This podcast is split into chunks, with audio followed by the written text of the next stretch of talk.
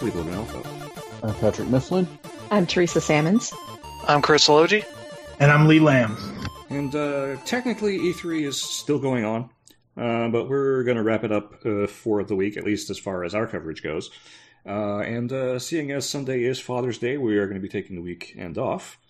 Uh, so we'll start fresh the week after that.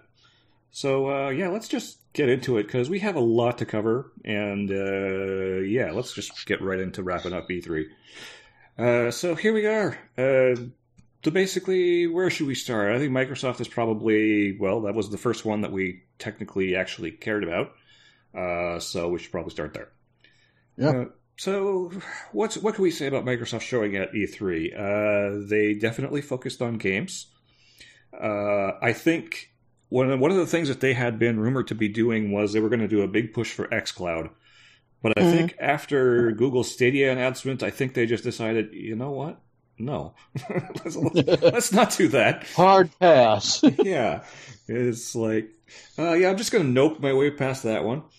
Uh, and uh, so that was a very interesting uh, little uh, omission. Um, some people pointed that out as a weakness. Um, I'm not seeing it as a weakness, considering oh. all of the other stuff that they managed to cram into the show. And what we did learn about XCloud was actually pretty cool. Yeah, uh, on on box streaming, it's basically remote play, to be honest. Yeah. Yep. Even my wife yeah. was watching it and was like, "This is actually really cool." Yeah. So uh, yeah, that's yeah. When I when they were talking about that, I was like, wait, you're making this a lot more complicated than it actually is. yeah. It's like you're describing this the most obtuse way. and It's just saying, yo, you can use your console as to run the games and then you stream it somewhere else. Yeah. It's um it shouldn't not creating way. an online server on your console that's you do shit with. I don't know. Yeah. Well, you, you well you technically are. I mean, eh, yeah, but, uh, yeah. Yeah, because it's it's one of those things where it's not just before you could do this, but it was only on your local network. Yeah, same uh, network. Yeah, now this is, is, like pointless. Yeah, over. Oh, this is going to be if it ever worked. Yeah, that's true. More often than not, I got the spinny bar of doom there that just went around and around and never actually did anything. Um, so yeah. Uh, another thing that we can uh, kind of say about uh, well, uh, Microsoft is uh, they're definitely pushing forward with uh, their next generation. Uh, it's definitely going to be in t- holiday 2020, unless it gets pushed back even further. But uh, I think at this point, it's fairly safe to assume that that's when it's going to launch. Yeah. Um, yeah. That would also kind of coincide with the dev kits that have started to go out, and with AMD's roadmap for Na- for uh, Navi 20, which is what the uh, those two consoles are going to be using. Um, so, yeah, uh, what yeah. what I kind of dug though was that even though they're moving forward with the next generation, uh, it didn't look at all like they're leaving this one behind. No, and that's a um, that's a trap that a lot of companies fall into on, at E3 when they're rolling out new hardwares. They end up dedicating their entire show to that hardware. Microsoft didn't commit that error this year, and I was really impressed by that. There's still plenty in the pipeline for the Xbox One, and uh, they certainly accomplished their goal of making me feel better about being an Xbox One owner than I was going in. Yeah. Uh, yeah.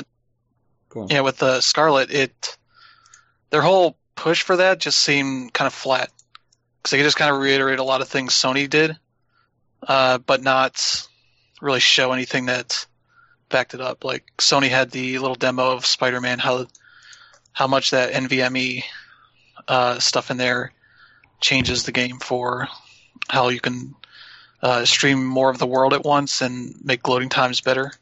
Yeah, that sort of thing. Where here they're just like, it'll be better. It's gonna have like load times will be less. Yeah, it's it's like it's just like you guys had the stage to change the conversation in your favor and you just punted it. Yeah. So that everybody's still talking about PS5 and Scarlett gets in there, but there's nothing really unique about their identity for that system. We did see our first ray traced footage from uh, a console game, so there was that. Yeah. Um, whether that was uh, pre rendered or not, we don't know. Um, but Yeah. So we'll have to wait and see about that one. But and none of this is going to matter in a year anyway. No, it's. I mean, this is basically like where we were with Project Scorpio when they announced it. It's like, hey, this is a thing we're doing. We'll tell you more when we're getting when we're ready. Uh, we'll yeah. probably give Eurogamer a box and let them tear it apart because that's what they do. It's their way. Yeah. I don't know. I mean, I, I think I was I was pretty impressed with it because I think I think the impression that I got, especially with the Scarlett announcement, was I think they know exactly where Sony's at, and I think Sony knows exactly where they're at, and so I think part of what they were doing with this, um, with their E3 show in general, sort of, I feel like laying some transitional groundwork. Like Sony historically and Nintendo especially, like the minute that they have a new system out, they like just like curb stomp their old system. And so I thought it was kind of refreshing that Microsoft was like, yeah, we're not really going to do that. And it, it feels to me like in general, Microsoft, Microsoft is starting to move away from the idea of generations in the first place. Like I watched Phil's, uh, interview on Giant Bomb, and they kind of touched on that a little bit. Um, where one of the things they even asked him was about like Halo Infinite. And it was like, so you're going to make me pay an upgrade fee if I get it on Scarlett or whatever? And he was just like, no, we kind of just believe a SKU is a SKU. We don't really care where you play the games. We just care that you're playing them. Um, and he had also said, you know, he felt like there was still a future for consoles, even with the stuff that they were doing for XCloud and all that, all that. But the idea was to give people access to their library wherever they are, and that is extremely interesting to me um, because I don't I'm not always stuck in front of something, you know, with the way that my that my life is. And and I also thought the interesting part about it was they could have come out and they could have just you know kind of gone hog wild and said you know here's what Project Scarlett is and all of that stuff. But I think that that would have taken away a lot of the momentum and crushed a bunch of the games that they pretty much announced for 2020. Like when we're looking at E3 overall, I feel like Nintendo showed up for 2019 and Microsoft showed up for 2020, um, and Sony didn't show up at all. So, um, and I feel like what if if Sony had shown up, they would have tried to do something very similar to Microsoft, but I think it would have kind of been overshadowed with just like where the fuck's the PS5. You know, so I think that was Microsoft's attempt to kind of get ahead of it to go, yeah, we are working on this we hear some ideas that we're playing with. But you know, Phil even said on the on the Giant Bombcast that um, all they really had nailed down was the silicon. Um, and so, you know, everything else is sort of in flux. So I think they're just trying to figure out their price point and everything else like that. But I thought it was, I personally, and I, am sure you guys probably don't agree, but I felt like this is a big miss for Sony simply because I think the reason Sony didn't show up is they didn't have anything to show that they didn't show last year. And I also think that it's, it's, Sony's trying to figure out how to, play up. We know they're going to have another console next year, and I feel like if they just showed up this way, then and, and you know showed off everything that they showed last year, then people would have walked away really disappointed, and the attitude would have been like, "Yeah, why don't you just tell us that this stuff is going to be cross-gen?" Whereas I think Microsoft already answered that question with Scarlett. We know everything is going to be cross-gen because we know that's kind of the model that they're going for in the first place. Sony, we know, has said there is going to be BC, but I haven't, unless you guys have, I haven't really seen any other details. Whereas Microsoft has kind of laid it bare; they know exactly what they're doing here, and so I felt like that was the strength of their conference. Was yeah, we are producing something new, but it doesn't invalidate any of the things that we're announcing now. Right. Right. Yeah, I don't know. I I think it's it's definitely a nice change of pace from what they did with Project Scorpio, where the whole thing when they ended that conference was it's going to do full 4K and it's going to do high quality VR and they punted on the VR thing. Never even talked about not doing it until after the thing launched. Yeah. And it's like that was fucked up thing to do. Like be open with people, say, "Hey, we're not doing this anymore." Yeah. And not expect them to just assume because you haven't talked about it yeah. that you're not doing it. Yeah, that is one it's thing like, with Microsoft that they kind of have a problem with uh, messaging, uh, especially like follow through messaging. Yeah. Yeah. Like even talking about some of these games here, uh, their whole messaging of like 14 Xbox Game Studios titles was technically true, but they stretched it a lot with yeah. what they actually show. Because like Sea of Thieves maybe counted, but it didn't actually have anything new. It just showed up in the ending montage. Yeah, DLC, and like there was like there was a DLC for State of Decay, which I don't think anybody realized was what it was, or knew that was out that day. Hmm. Uh, and was I think part of Game Pass. I still am not 100 percent sure on that. Yeah, it is. Because I yeah because I uninstalled that game and never paid any more attention to it because it wasn't worth it. Hmm. Uh, but yeah, the like they stretched some of those things, and then I don't think they counted uh, Psychonauts 2 because that wasn't technically an Xbox Game Studios title. But uh, I was looking at like their stuff in that Age of Empires thing as part of their thing because they started a new studio with Shannon Loftis running it. That's just the Age of Empires studio. Yeah, which they technically like, announced that yeah. that game has been you know, in development. Yeah, we didn't know anything about that studio, and it's like that was the first time I noticed knew that they, that happened. Hmm. Also, weird thing is when they uh, announced this on their Xbox Wire, they put the details out. They linked to Shannon Loftis's uh, LinkedIn account, which is like, why? Why would you do that? like, let people Google her name to find out what she's worked on, yeah. but like, don't fucking link to their their resume essentially. Hmm. Uh, yeah, it's it's like some of their messaging on some of these games just real weird. Yeah.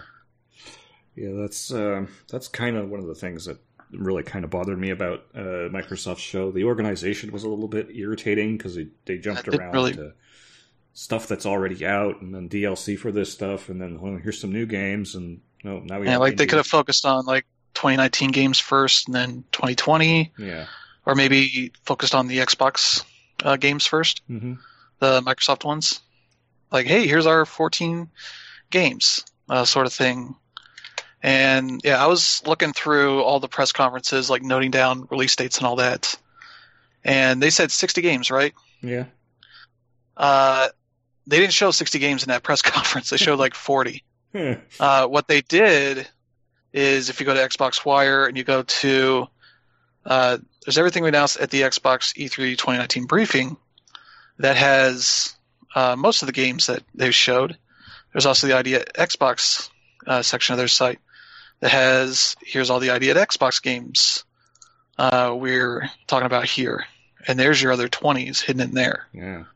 Stuff like uh, things you might not have seen in there, like Cyber Shadow, which is the new game published by Yacht Club. Uh, yeah. The Shovel Knight guys. I think got maybe three frames of uh, that yeah. montage. So. And there's like Hyperdot. Uh, let's see. Phoenix Point may not have been there. Hmm. I think it was at one of the they're like daily shows sort of thing. But there's like uh, let's see. No, it was in the montage. I, I did see it. Yeah, like montage stuff, but yeah, yeah. it's Wild at Heart. But... Yeah, Totem Teller, Tunic, uh, Unto the End. Like there's Zombie Army Four, Dead War. Hmm. It's like some of the stuff's just like didn't really show up, but once I added like those numbers into it, like it finally made it to sixty. But it's like you didn't really show 60 games. yeah. In the way people would expect. Like Sea of Thieves shows up on this list, and it's like you didn't you didn't show that. They didn't have anything new. Like yeah, I mean that's already. You don't get credit for that. like if you're not showing new content, like they were showing it as Sea of Thieves Anniversary Edition that came out a few months ago. Yeah. And it's like, yeah, like some of their messaging was like just weird. Yeah. In a way of like not having like a cohesive message for way that, why they were showing these things the way they were. Mm-hmm. It's just like well, we got all these games. Let's put them in there. Yeah. Maybe they used a random number generator to order them. Um, they did make a big deal about Phantasy Star Online 2. Uh, mm-hmm. Yeah. I, I, don't know. It's, it's very weird. It's good, I guess, that, that it's coming finally. Yeah. But um, not to Europe because somebody's got to get screwed.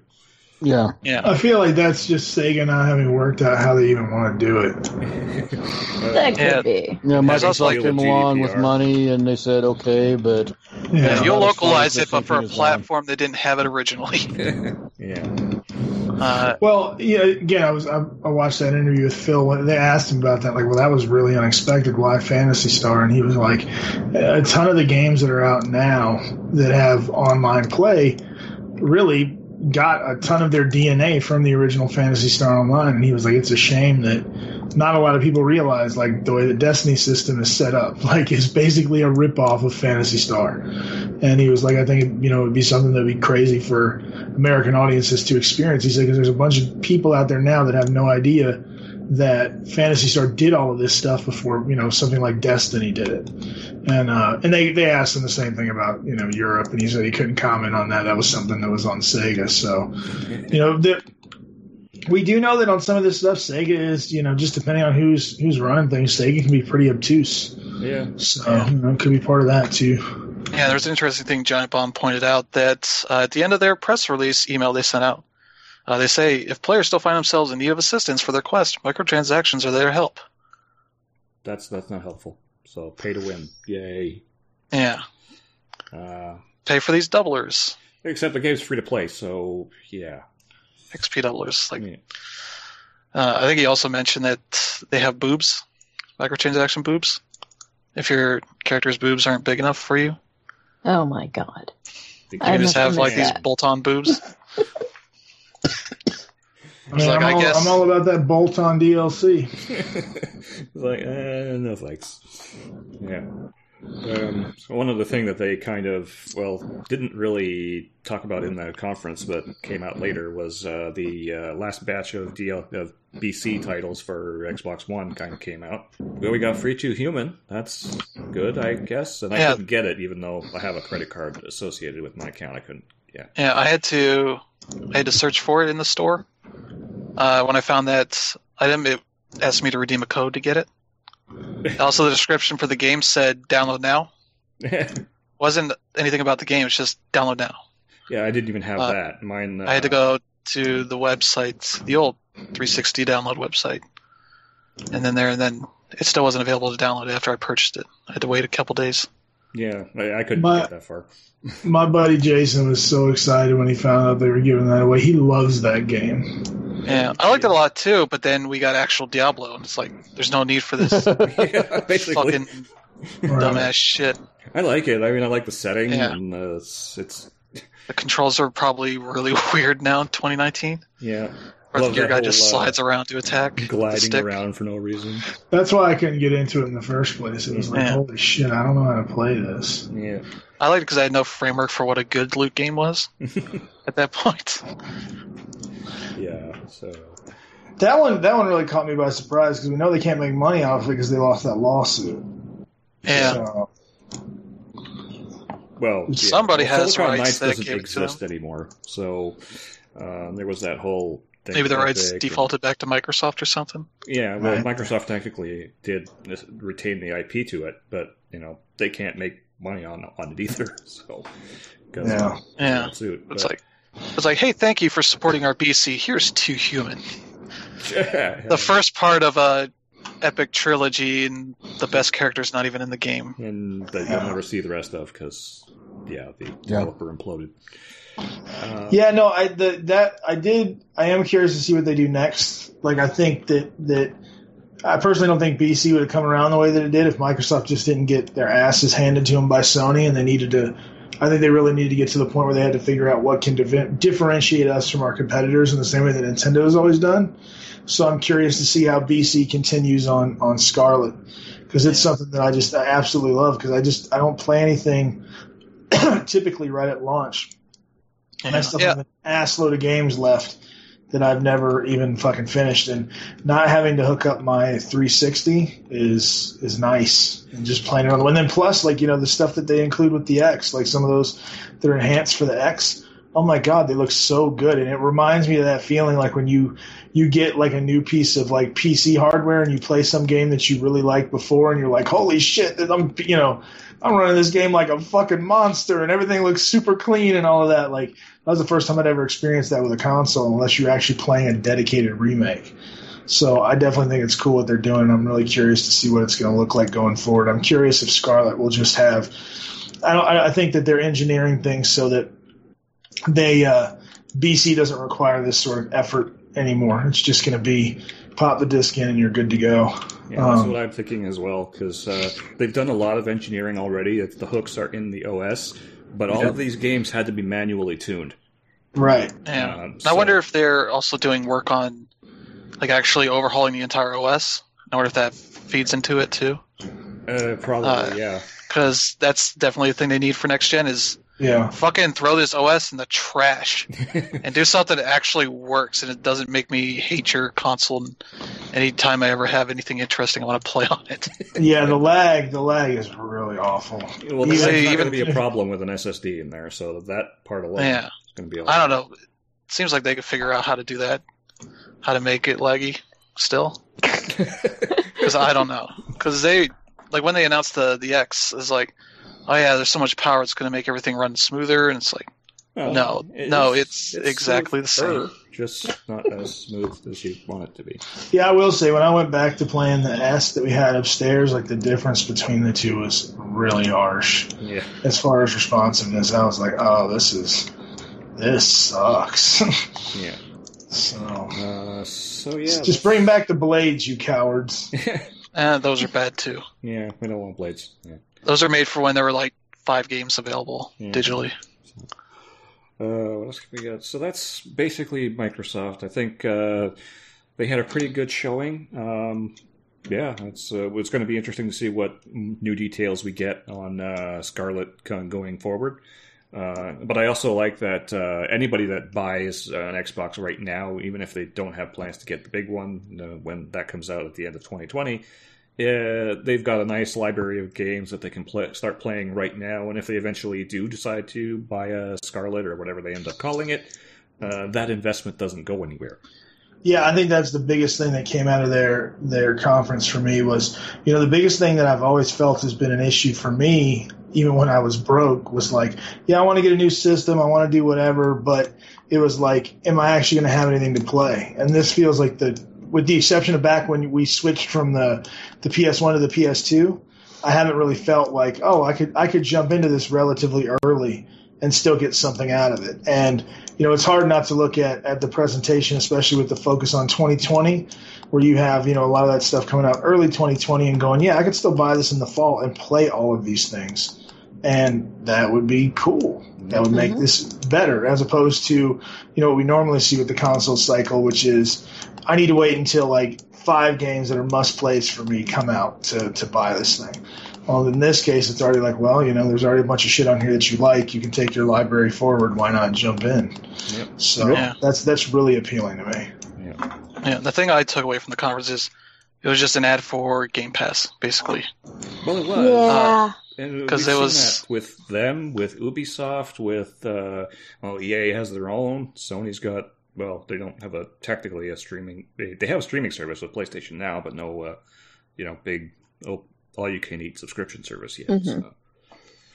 Yeah, and it's it's interesting. Like it's pretty good, but also I would never pay full price for it because Microsoft doesn't think it's worth full price because they constantly put it on sale. Yeah, and it's and they've that's going to require said, a correction sooner or later. Mm-hmm. And they've I don't know. That's something said I've never played full, like full price for live either. Program and, for it. Hmm. Yeah, but they're also Microsoft. They are willing to sink that money in the hopes that you spend more on the actual games and all that. Well, I, def- I know I know they have the data to back it up that says the people that try the shit on Game Pass will also tend to buy the games. Yeah, so that I don't do at all. At yeah. I'm just like, oh, cool. I don't have to spend any of my actual money on this. It's, yeah, right. It's better than me. It's, yeah. yeah. Like unless we were gonna cancel it, then we would buy it for the two games that we play yeah. uh, consistently. Yeah. But it's like I could sit here and just fuck around in like Kingdom Two Crowns and like I have to buy this shit. Yep. And like not knowing what it was beforehand. Hmm. Right. Now yeah, I see, maybe would, but yeah. Yeah. See, I think I use I think I use ours a little bit differently because I don't particularly care for it. The shit that I I want, I'm going to get. But it, it's been a real boon for my kid because there's a lot of things that he's curious about that. Right it's like, oh, you can just try it on a Game Pass, and then you know if you like it, just play it. And then I also don't have to really put any money into something that he may like you know, for two weeks. It's is, like a really, really nice. It's like a really convenient, no travel required library card, really. Yeah. You know? Yeah, it it also brings out some real bad habits in me of like, oh, I've played this for three hours. I've gotten an experience. Even though I want to play it more, I just move to the next thing and never come back. Well, I. And it's like yeah, there, there, are games that I like I would like to go wow. finish, but also, I just don't go back to it for some reason.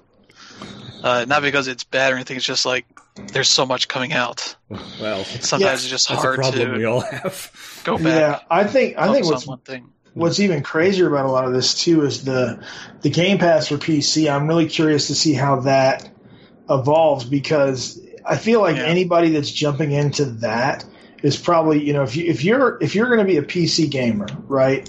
Like I feel you're going to definitely have some sort of library as it is. And when I was looking over that library, there wasn't really anything that I hadn't gotten from like Humble Bundle or you know just and that's something I yeah. subscribe to. Yeah, like, I use that. I, I literally got almost everything that they they advertise. So with the exception of the Microsoft stuff, it's like there's nothing here that really interests me. Which then brought me to an interesting point because it was like if I have Game Pass anyway, then I can play the Microsoft stuff on PC anyway. So. Mm-hmm. Yeah. Who are who are they really targeting with this? And I feel like it was just one of those things to see if it'll work, and they can use it as a proof of concept to then go to developers and go, look, we have X amount of subscribers into this thing. Yeah. You should really come join us and put your games on this. Like I feel like that's yeah. the that's the point of it is to get, and I think that's why, like, I think that's why they're offering it for like you know the first month is a dollar and things like that because then they can boost those numbers up and then that's how you can have conversations with developers yeah. to go you should come over and, and, put your show on game pass i mean it yeah. wasn't just the first month as a dollar it was um that conversion through, rate is insane yeah, yeah, i'm up through august 2022 for a dollar yeah same here yeah i got bamboozled on that because it was free through the insiders program Yep. Oh, no. I didn't really realize what exactly was going to go on Oh shit! And so now it extended mine from ending, both ending uh, during the summer, to ending at the end of the year.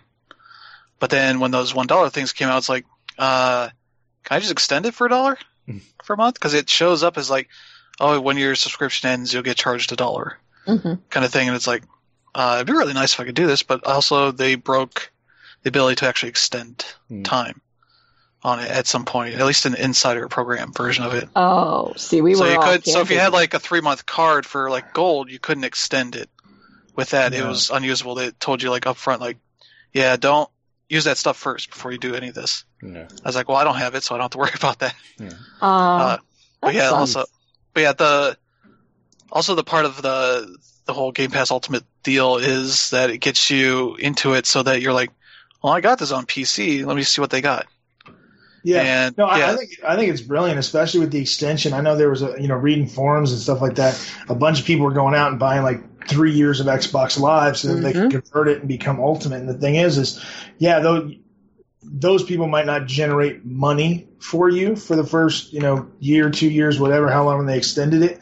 But I think they're also hoping to position themselves to where it to me, it feels like the same way that they did Xbox Live back in the day. Like yeah. we're gonna get you in the door, and then you're gonna realize that you really like this thing, and then that's when we're gonna fucking get you. Now, personally, I'm not paying fifteen dollars a month for fucking anything. Like I don't even yeah. like I'm not doing that. So when my shit runs out, I'll go back to like gold or I'll buy Game Pass when I can get it on sale. Like when I can get a year for sixty bucks, that was worth it to me. I'm not gonna pay ten dollars a month for. Something. I don't know that you'll be able to go back. Because oh. it like uh, kind of not grayed out, but my gold membership was just like with big yeah, no, know, so that was one it. of those things. That yeah. was one of the things I was looking at, and apparently some people had reached out to Microsoft and just said, "So what happens when?" And once your shit expires, you have the option just to go back and do gold if you want to. Oh, okay. okay. Yeah. So, and I've been using the Xbox app, the new one they put out, and it's certainly an improvement on the Windows Store app because uh, anything should be. Uh, but it's real bare bones. Like, yeah, uh, I can go look at like the all games, but I can't sort it by alphabetically or uh, not everything that's in it's in the Game Pass has uh, Xbox Live achievements. No. And so you, if you want to find out what does, and obviously you assume anything Microsoft put on there uh, is going to have it, but you yeah. have to go look at it, click on it, and like, okay, scroll down, capabilities, single player, fuck, no achievements. I have to go back, and it resets you back to the top of the page. So if you have to be like, okay, where was that at on this page? Okay, let's look at this next one, and look down, like, fuck, go back, do this, and just do this over and over again. It's like, this oh is terrible. God. What the fuck? You can't sort it by like, hey, show me all the stuff that has achievements. Yeah. Uh, you can kind of go to the store, and I think they have a section for Xbox Live games. Yeah. But that doesn't necessarily have achievements either. Yeah. It just means they use some of the Xbox Live features. Uh, yeah, see, I, I, the other thing I'm looking at with this is I think that this is also Microsoft looking to make the Xbox name synonymous with PC, like not just PC mm-hmm. gaming, gaming in yeah. general. Like this is them going Which, out, so trying to get rid of the stink of like the micro or the you know the games for Windows 10 and that bullshit. Yeah, you know, you know it also just really. creates it creates kind of the weird thing of like, okay, it's on Xbox Game Pass for PC or Xbox Game Pass for Xbox, which is a dumb thing to say. Uh, and it's like Well, they definitely yeah. have naming problems. I mean, that digital system they came out fucking abbreviates to Xbox SAD. So yeah, Sade. And no, the Xbox SAD edition. Yeah, the X is the Xbox One S all digital. But yeah, also so looking Xbox at some of these SAD. games, it mentions like Xbox Cloud Save specifically. So it's like, okay, so uh, for games that might be on both but don't have cloud support, like I have to start over on PC. Like that's fucked. Mm. And it's like I kind of wish they had had some baseline rules for compatibility with their console versions that got them onto here yeah. for the stuff that's on both. We'll sort that stuff out. I mean, cause yeah. the, the cloud save yeah. stuff, like uh, with Microsoft's own stuff, is usually pretty good. Yeah, uh, like you know, Forza, I was moving between Xbox One and PC yeah. like, regularly, so and that shit syncs up really well. Yeah, yeah and we also yeah. we we cross. No, it's still Xbox to Xbox, but you know we have we have an X upstairs and an X downstairs, and we're constantly jumping in between those, and there's never any issues with save syncing or anything else like that. This is one of those. This is one of those times where I feel like uh, Microsoft being a software developer really works out because I think they're able, especially with things like Azure and stuff server side, and you know they know what they're doing. So yeah. I think they'll I think yeah. they'll get that shit figured out. Um, yeah, it's just it's just a weird setup and just not letting me be able to sort this stuff. Just Jesus Christ. Yeah. Well, still, I could do that on the Windows app. Yeah. Hmm. Uh, so let's move on to Bethesda because uh, we got a lot of ground to cover. Yeah. Uh, Bethesda's conference, I guess I could say, was about as safe as you could play it. Um, yeah. You know, they they showed off all of their you know known properties. You know, they they showed mm-hmm. the Fallout. They showed the the Skyrims. Uh, oh, yeah, they, the, yeah. What was it? The Commander Keen. Yeah, which mm-hmm. that pissed me off. The roller coaster of that for, whole thing. And then, oh, God, it's it. a mobile game. Mm. Party I, I loved the Wolfenstein announcement just because that guy was like tripling down on like we should shoot Nazis in the face. yes, yeah, it's been know, a consistent message of theirs. I, yeah. I, yeah, I know it has, but it's just funny like seeing that like doubled down on. Like I really just wanted him to make a comment about very fine people, and I would have said they would have won. Well, their Twitter account trolls those people constantly. Yeah, like in the lead up to Wolfenstein 2, where people are like uh, mad about it. It's like if you're mad about somebody shitting on Nazis, what the fuck is wrong with you? Yeah, what are you doing? yeah, uh, like reassess what exactly you're doing here. Yeah. Um, yeah, and I'm, I'm curious. Actually, that speaking of all that stuff, I'm actually really curious. Uh, I thought Doom looked fantastic, um, but I'm, I'm actually really curious about Wolfenstein because I haven't really played any of the the newer ones. I was actually planning on getting into them this weekend because I, I, I, have them. Yeah. I have them. I've had them both for a while, but um, I like I one of the things I'm noticing now. Uh, it's a lot easier for me to, to figure out time to play when I'm doing it with somebody else. So being able to like go through like a campaign like that with, with a friend will be uh, a much easier schedule thing, I guess, for me. Yeah. So the idea that you like, oh, you can go through as these two fucking twins and just straight up murder some fucking Nazis, like that's yeah, a, that's the, a damn good. The Saturday thing I heard game. about that game that they didn't show in that trailer at all is that it's actually a comedy game, kind of, because mm. the two girls are kind of uh, on this like ragtag quest to save their dad or find out what happened to him, and they are causing lots of mischief, as well as killing Nazis. But uh, Jeff Gerstmann was talking about that, like how weird it was the presentation he had during Judges Week versus what they were showing there, mm. and what he played. And it's like, yeah, it's actually pretty funny and uh, silly in the way it does things. What are the? I mean, the, the rebooted are the newer ones always has not? always has drawn from Inglourious Basterds. Yeah, yeah. I was going to say, are the newest are the newer Wolfenstein's not? Because the original Wolfenstein was funny. Mm-hmm. I mean, the guy's name is like what is it, B.J. Blakowski or some shit? Blazkowicz. Yeah, Blazkowicz. Yeah. I mean, that's pretty fucking on the nose. But I think it's even more of a, a funny thing, uh, especially because it's set in the '80s, and they play off of that yeah. yeah. whole idea. So. Yeah. yeah, these like teenage girls in the '80s, uh, in a free country, hmm. essentially. Or no, going to France, so where it's Nazi country. Yeah. Uh, so uh, what else do we see there? Well, Doom Eternal and all that good stuff. Yeah. Uh, yeah, give me that. Yeah. Uh, One of those things though that begs the question with Doom Eternal, like, do we really need like lore in Doom? Uh, I'm okay with it. Yeah. I'm not not saying I'm against it, but it's one of those things like where I think about it. It's the same way like I don't really need to know where the Joker came from. I feel like it's pretty self-explanatory. I'm the same thing with like Hell, like they're fucking demons. Like, but again, I, I haven't played 2016, so you know I could be. Isn't that basically the plot of Doom 2? Yeah, pretty. Did you go to Hell? Yeah, uh, well, you go to hell in the first one, and then you oh, yeah. come back from hell, and then you go to Earth. Yeah. Uh, but yeah, I, that game to me, like just seeing that demo they did during the press conference was like, okay, this is fucking M-rated Ratchet and Clank essentially, which is where I'm like all, all in on this. I need to be playing some uh, Doom pretty soon. Yeah, yeah. The uh, arcade mode in Doom 2016 is fun. Just just complete stupidity, and I love it. Yeah, yeah, yeah. And the thing they, yeah, it was fun watching the Giant Bomb talk about this because Jeff knew all these details that uh, he couldn't talk about until after the the press conference ended, hmm. and so he's like, you know, if you're playing this on the keyboard, you know, uh, Shift might do something like Dash, and that would like feed into the whole platforming part of the game. uh, like doing your double jump well as a dash to get you extra distance on that stuff. Yeah. But also like there's a whole mechanic of setting the enemies on fire and that changes the stuff they drop when you kill them. Hmm. And, like there being different elements to that, like where you're playing like a resource mechanic uh, aspect to the how you're doing things. Yeah. That changes how you you know approach combat beyond just shoot them until they're dead. Which is which is valid as well. You can, yeah. you can do that too. Yeah. I think there's the same thing with like Wolfenstein is there's very much like resource mechanics in it that changes how you approach combat beyond just you know point the gun at the dude and pull the trigger. Hmm. Yeah, Rage Two I think is uh, doing that sort of stuff as well. So it seems like a, a, running theme in Bethesda's games lately.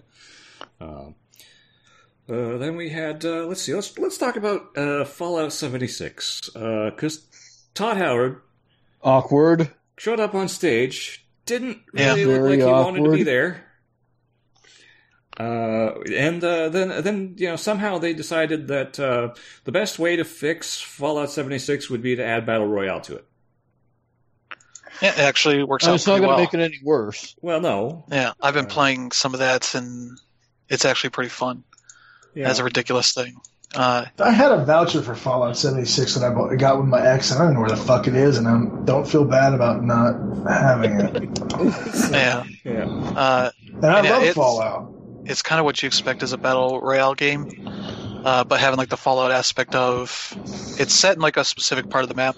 Yeah. Uh, and the and as you probably saw, like there's a giant wall of fire that's the outskirts of this map. Yeah. Uh, and you're kind of going around uh, looking in different buildings and just finding the you know like the the chest or whatever that has items in it. Yeah. There's nothing really laying around too much, uh, and you're kind of getting you know better guns to carry with you, but also have uh, the weight limits yeah. attached to that as well. keeps you from getting too much just carrying all the things. Uh, so there are some points where I had to just drop stuff and be like, all right, I don't need you know six guns and four different armors. Hmm. I just need the one because I'm going to get shot here pretty soon anyway, so it doesn't fucking matter. is one of my most hated mechanics in video games. Yeah. Yeah, but it's yeah, it's one of the first things I mod out. Yeah, but I think it works in like this kind of game because uh, you kind of don't want people just carrying a bunch of shit uh, in a in a way that that's like one person has all the cool stuff. Yeah. Uh, because it just kind of limits uh, what the other players can do and kind of makes for a worse experience when there's not there's not a shit ton of items all over the map as far as I can see in this. But yeah, it's it's pretty fun. The the only problem is that the Fallout's never been a shooter game. No. Yeah, I was saying when I think of Fallout, I'm not like, man, this is uh, some tight controls. Yeah, so whenever, yeah, I was, I don't know if I just didn't have the right gun or whatever, but whenever I came up against uh, other enemies, it didn't feel great to shoot them. In the same way that kind of in the, the regular game, you have that's essentially a lock-on system. Yeah. And I was kind of expecting that to come into that. yeah, yeah, so is this VATS not there? Uh, as far as I could see, maybe I just didn't have didn't understand the mechanics as well as I uh, would have liked. But well, yeah. I feel like VATS would break that kind of thing. You know, uh, VATS is gone in Fallout 76. Yeah, it's a lock-on mechanic. That's essentially it's not. It doesn't slow anything down really. Yeah. It's more of just a thing that makes it easier in a live uh, action environment to, uh, you know, deal with uh, people coming at you or enemies coming at you. Yeah. Well, they also announced um, the return of NPCs. Yeah. So wait a minute, there's no NPCs in it. In Fallout well, 76, weren't no. they treating the lack of NPCs like a feature they last were. year? Yes, they said it was more like. it's more like that they essentially have audio audio logs uh, from all audio logs that, all over the place. Yeah. That oh, eat a dick, Bethesda. Yeah. So yeah, like the like, congratulations, we're putting back some shit that we should have never taken away. You guys cheer. they did that, yes. And then, at the yeah. same time, it's like, well, they're uh, you're basically the first ones that you know are leaving the vault, so chances are it would be. oh, that's original. Yeah, you probably wouldn't see very many people anyway. Uh, yeah. So that was Sean Murray's excuse too. So, uh, but yeah. See, and that you know what's so stupid about that is that it takes away one of the neat things about Fallout, for me at least, is that you can encounter almost anything with the way that they've set the world up. And so to to remove that and have it be like you know, like what was it? Was it in three? Remember, you found that fucking colony of children, mm-hmm. like, and they kicked people out once they got to a certain age. Like you would, uh, that's the most unique stuff with with Fallout. Finding a super mutant that's fucking intelligent and all of that. Like, yeah. so gonna be like, well, there's just nothing out here, guys, but fucking sand and radiation. Like, oh yeah, that's real fucking interesting. Yeah, well, seventy six was basically a Fallout game that didn't do any of the things the Fallout games did well. So yeah, what was it was kind of a kind of just an online survival game. Yeah, uh, in, in uh, a time when online survival games are kind of meh now anyway. So it's yeah. not really a not really yeah. It definitely had some issues, but it seems like they're trying to get that back on track and get it more like what people want, like out of an online Fallout game. Yeah, maybe. Which yeah, it's good that they're working towards that because yeah. they kind of had some similar issues with like Elder Scrolls Online when that launched, where it kind of felt like they were making like a first person WoW, hmm.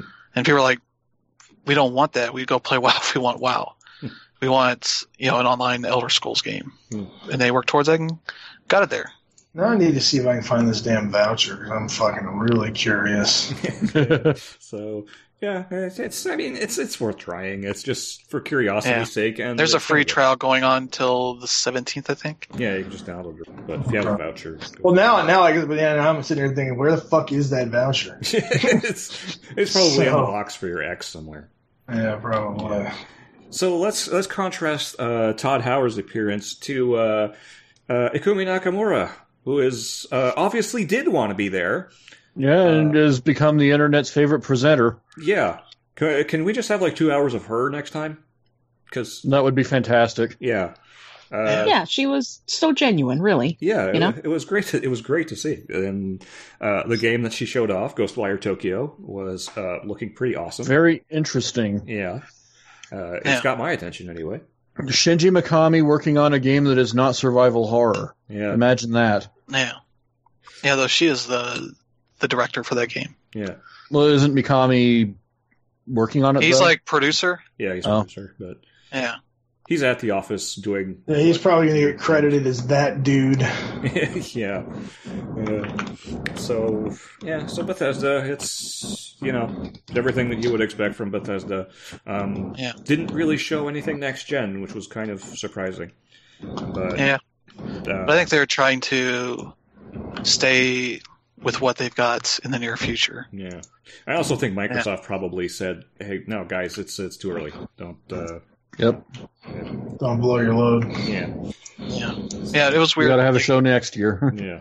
yeah. It was kind of weird looking through their stuff and realizing uh, how much they just didn't really put dates on things. Yeah. so I think Ghostwire Tokyo and Deathloop just didn't have dates on them. Yeah. And it's like that was kind of a thing I saw a lot in this uh, at E3 here was like a lot of stuff like, "Hey, we're working on this thing. What's going on? Who the fuck knows?" yeah, and it's like, why are you announcing it then? Yeah. Uh, and yeah, also like Deathloop is like confirming that like the the time loop mechanic is a, a tr- big trend right now with Outer Wilds. Uh, Deathloop, 12 minutes. Uh, there may have been one or two other games out there. It's like, all right, this is a pretty cool mechanic, uh, way to design your game around if you have hmm uh, the chops to back it up. Yeah. Well, there's a Groundhog's Groundhog's Day game So yeah, that too. Yeah. So uh, okay, so Ubisoft. Uh, personally, I think there were too many Tom Clancy games. Uh, there were four of them. Uh, well, uh, two of them were already out, but so we got two new ones. Um, yeah. Yeah, it's. But none okay. of them seemed like second stringers. Like there, there wasn't a HAWX there. There wasn't you know, EndWar or some shit like that. They were all yeah, our mainline. They were all legitimate attempts. Yeah. yeah. stuff that filled a a segment of their market. Yeah, yeah. I, am actually I'm pretty interested in uh, in the new Ghost Recon because I, I felt like the one thing that they were really gonna fuck up was getting rid of the AI people because that that's something that's really fun in Wildlands. Mm. And so the fact that they actually legitimately listen to people, like, yeah, okay, we're going to put the AI AI companions back into this, so it's just not you have to be online to play with somebody or you're just going to get fucked. Mm. I thought that was really cool, and I'm I'm curious, frankly, because I'm a fan of the guy. I'm really curious to see how uh, Jon Bernthal is in. Uh, in those games. Um, because I think he's I think he's a fantastic actor, and just the stuff that we saw, I'm really curious. I like the whole premise behind it. I think is really interesting. So, yeah, his dog was a nice bonus to that show. Man, dude, that was a hella good trained dog. You fucking put my dog out in front of a group of people, he'd lick everybody in the fucking audience. yeah, you know, yeah. like, and he was just like, see, he was like, sit your ass down. I was like, all right, cool. you want me to sit right here? I'm gonna sit right here. Right here? Your feet? Feet? Yeah. All right, I'm on. yeah. So. Um, so there was that. Uh, naturally, they announced uh, their subscription service, UPlay Plus, uh, fifteen yeah. bucks a month. That's that's a bit much no, for that's uh, hubris. Just Ubisoft yeah. games. Yeah, it's a PC only service, so you actually get quite a bit uh, for their all their backlog on PC. Yeah, the uh, backlog, uh, which is get their their uh, yeah, 100 PC games stuff uh, coming out so. with all the DLC too. Yeah, uh, another thing that uh, wasn't really mentioned in the announcement was that UPlay Plus also applies to Steam. so okay. you don't have to use UPlay. Um, huh. Okay, so we just lampooned that for nothing during the press conference. Uh-huh. oh no, it's still totally it, it's still a piece of crap, but it's less of a piece of crap than it used to be. Um, I mean, it's usable now. And uh, there were a few other good games that I saw. Uh, they ended off with uh, Gods and Monsters, which um, in no way resembles Breath of the Wild. not at all. Not at all. no. No. Uh, but I'm into it. Yeah, I'm completely feeling that. Yeah. So. Yeah, it's always nice when Ubisoft lets their devs work on new things. Yeah. Which is right. like, hey, let's do another sequel to Ghost Recon. Oh, this time it's uh, it's it's another Watch Dogs.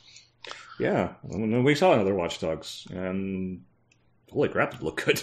yeah, it did look good. I'm real curious to see how it's going to play out, though. And I'm not going to lie, like I was sitting, my son had surgery on Monday, and we were watching the Ubisoft press conference, and he was kind of drugged up, and we both lost our shit at that grandma trying to climb over the fucking railing. Helen, yes. Oh my god! Like I was sitting there watching that, and I was like, you know what? I will, I will probably buy this game just to play with her. Like, just like the idea, like she's just also these old grandma rolling up and fucking wrecking people, man. Just she I mean, couldn't the, get the over the gameplay fucking... trailer revealed that she was a retired assassin.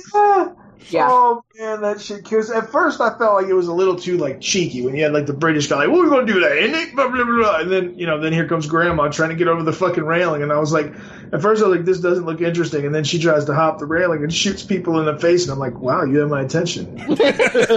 so more of that, please.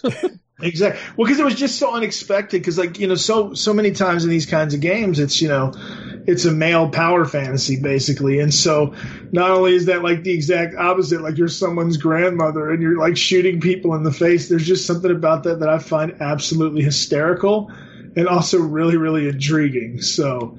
Uh, I definitely dug that. It, that's actually probably why all of her takedowns were golden. They were. They were mm-hmm. hysterical. But the thing that just set it off for me was her trying to climb over that railing because it was so fucking slow. And like you think about like any of these games, you're trying to sneak up on somebody, and it's like you got to move fast, you got to do this, and even just with Ubisoft's history of like sneaking, Splinter Cell, all that other shit. And here comes Grandma, like I got this. I got. Just give me a minute. As soon as I get over this rail, I'm gonna fucking murder you.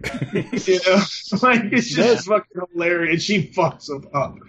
So yeah, I, I I did not. I played through the first Watch Dogs like maybe 15 hours, and it was just generic shit. I never played two because of it. Yeah, um, two is really good.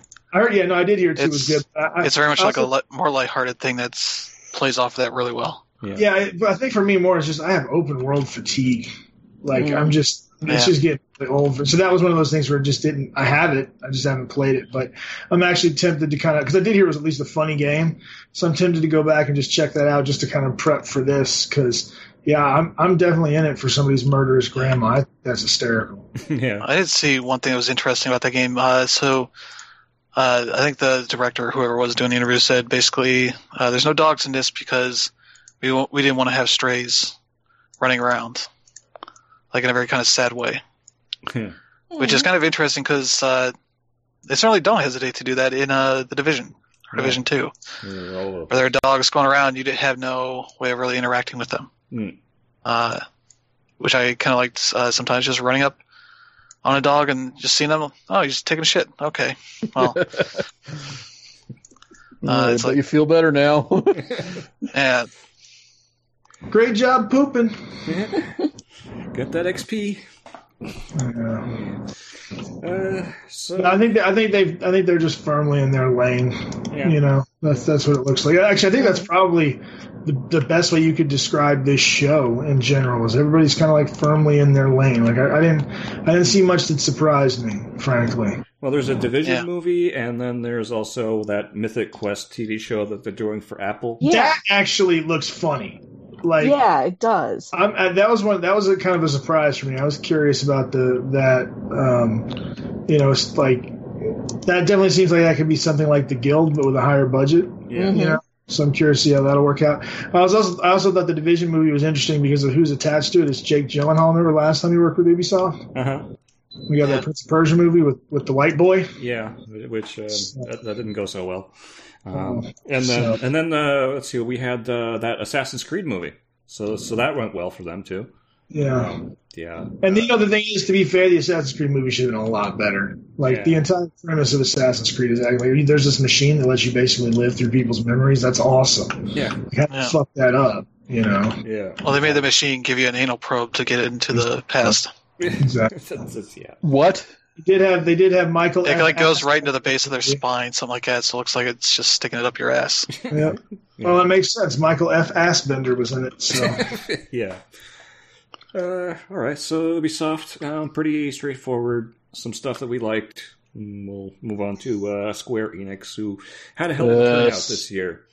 Man, dude. So one thing I just want to say before we get into the nuts and bolts of that shit, I had to mute that fucking stream. because the people that were on it were so fucking obnoxious. Like it was just like, "Hi guys, we're Square Enix." and hey, we're here to show you some games. Yeah. And oh, look, we're about to announce it. Like, shut the fuck up. No, there are definitely drawbacks to having too hot of a crowd. Yeah. And yeah, and that's definitely a problem like, with Bethesda's show. Yeah. It was just like I don't know, like look, don't get me wrong. I, I, don't have anything, any any issue with people getting hyped about shit and, and, all of that. But the one thing that I guess just stuck out to me, and I, and I, guess maybe I'm sensitive to it because I see this shit with my kid. But like, there's just this whole generation of streamers where their big thing is I'm going to scream as loudly as possible over this thing. Yes, and that's that's what's exciting, and it's like. Oh my God! What is wrong with you? And, like, it, and it just makes thing. you want to shiv everyone in the room. Exactly, and it, and it felt like the entire press conference for Square was filled with all of those people. Yes. And it was like, you know, you could hit this building from orbit and I don't think we would lose anything of value. and that's such a horrible thing for me to say. I know. Yeah. It kind of reminded me of like what you would expect out of like the crowds at like an ECW show back in the day. Right, exactly. Just people going nuts. Hmm. Yeah, and, and I just that was just something like so. Yeah, we were we were watching it, and I just I muted it. I was like, I can't, I can't deal with this. Like, it was just it was fucking weird and maybe I don't know, maybe I'm also just getting old, but that's the thing. It did strike me as that whole bullshit with like this sort of weird streamer culture. It's like let's scream about it. No, it I, I, saw, I saw it makes me today. want to clean house too. Yeah, I saw a video today um, that Todd McFarlane posted up because they announced Spawn and Mortal Kombat, and it was just people reacting and screaming at the top of their lungs, like yeah. what the fuck? Spawn? Like one dude jumped out of his fucking chair and knocked some shit over. Like really, dude. Yeah, like that whole bit for Life is Strange where they're showing just they put uh, review quotes for episodes alongside people just doing their stupid. reaction videos, and it's like, like no, they're not the same, and also these don't really add anything other than good job. These people reacted to your game, and yeah. and it's like you're not even announcing like the next episode or anything right. new. It's just like, hey, check out our thing. Which yeah, cool. Yeah. Just make a good trailer. Like show off the cool moments. Uh, yeah, of those exactly. First few episodes. And I and I guess the reason that I also bring that up is because I feel to me, even when it's like multiplayer, or whatever, like gaming in general is still a very personal experience for me. So yeah. I'm not one of those people that goes out and not just gaming, it's everything. Like I'm not very. I was when I was younger, but I'm not very interested in what other people think about the things that I like. I, what yeah. they think doesn't really matter to me. What I what matters to me is what I think. So like like when um we saw this shit happen a bunch with Game of Thrones, where it'd be people would be watching Game of Thrones in a bar with like yeah. a shit ton of people, and they'd just be reacting to like whatever yeah. happened. And I'm like, how the fuck could you do that? Like, I don't, yeah. I you know. And yeah. it's a, it's the same kind of thing here, like where people are just losing their shit over whatever. And like, and don't get me wrong, again, I, I, Pat knows this. I come from the fucking fighting game community. There's something awesome about being in a in a in a in a group of people that are like minded as you when something yeah. exciting happens. But this was this was going way over that. It wasn't was just exciting. It's just it's like they just got a bunch of people. It's just doing like a developer sanctioned reaction video. Yeah, it just it was yep. so bizarre to me. Yeah. And it took away like I noticed it a bit in Bethesda's, but like Square Enix's yeah. stuff was just beyond the fucking pale. Yeah, at least like Bethesda when they do their like human videos, it's usually not like, oh yeah, look how extreme their reactions are. There's just like these people just talk about like, yeah, I was in a dark place and I played Elder Scrolls Online to help me kind of center myself. I was like, yeah, that's cool. Yeah. yeah. that's cool. Exactly. But yeah, that was that was just anyway, not to not to derail, but that was just yeah. something that really just bothered me. It's one of the things about gamer culture yeah. in general that's really starting to piss yes. me off. One thing I like, just remembered about the stop Ubisoft, streaming. About the Ubisoft press conference, we didn't get their canned like multiplayer co-op demo no, thing they've done almost every year. Yeah, we which did. I appreciated. Yeah. Which is good. All right. Like, so Jessica, you're going to go over there, right, and get the thing? I sure am, Bob. No. no. Yeah. So. Okay, so they had games. Uh, Good games. Yeah. They had uh, games out the ass. Yeah. Uh, so uh, Final Fantasy VII remake. Okay, we got yeah. actually our our first like real, honest to goodness like, look at the game. Yeah. Uh, a couple of us are I'm, out. I'm just I'm like, mm-hmm. I'm kind of iffy on that. Like on one hand, I'm like, it looked like they at least had some sort of feeling of of uh, turn-based combat that in sort of a mix. Like it, it was like, the half-hearted way that um, the way it was with fucking uh, Final Fantasy 15. Yeah. So well, here's the thing. My I guess my big my big fear was it was going to be Kingdom Hearts combat. Like, let me just smash this button over and over again. And it didn't. It didn't look like that, which is good. But I also think the other thing, you know, a lot of people were excited. They were like, "Oh, it's got a release date." Yeah, but it's just the first part. Yeah, you know, Midgard part yeah. of it. Midgard. Yeah, and so that's something else too with with Square Enix's track record. Like, is this something that I, that I really want to invest in because you know I might not play the the next version of this well, the until, next version of it will be on the PlayStation Five by this. Right, point. exactly. Yeah. Right, and so then that's one of those things that also makes me think about: um, is my save going to carry over? Like, mm-hmm. should I, you know? And they're saying it's going to come on PlayStation first, but uh, Sony's got a shit track record for this. You know, like that's so. Yeah, it, it looked fucking fantastic and the the it's like as far as the way that it looked. Not that I was actually yeah. intrigued by the way that it played, but the other thing that was really interesting to me, and I, I read some different um, different perspectives on it, um, because again, I don't really care what people think. I was looking more for like the details of you know some of the stuff they might have seen that we didn't see in the videos. And uh, one of the things that they talked about, I think it was on Kotaku. They said one of the things that actually impressed them about it was that it felt like a lot of the earlier stuff in Midgar was really really fleshed out, and so it added you know a level of context and and you know kind of yeah. dug the minutia of what Midgar uh, might actually be like and I think that's really, really fucking interesting because I think yeah. Midgard is one of the most interesting places that's ever been designed for games. And you exactly, you just blow through it. Like it's like, oh, here's this cool like futuristic cyberpunk city looking thing that's kind of in a hellhole because yeah. the poor are stuck exactly you know, in the lower levels and the rich. Now let's go to the world map. yeah, it's like, oh, hey, here, here's Cloud cross dressing. Isn't that funny? Yeah, I want to see how that translate 20 some years later. Hmm. Yeah. So, but yeah, that, so the idea that they're going to at least go to Midgard, I think, is actually yeah. really neat, um, and, and kind of dig that out. But it is one of those things that makes me, with their track record, with Square's track record, is this something I want to jump in on and just and end up getting fucking George R. R. Martin because it's going to take him fucking eight years to do the next part.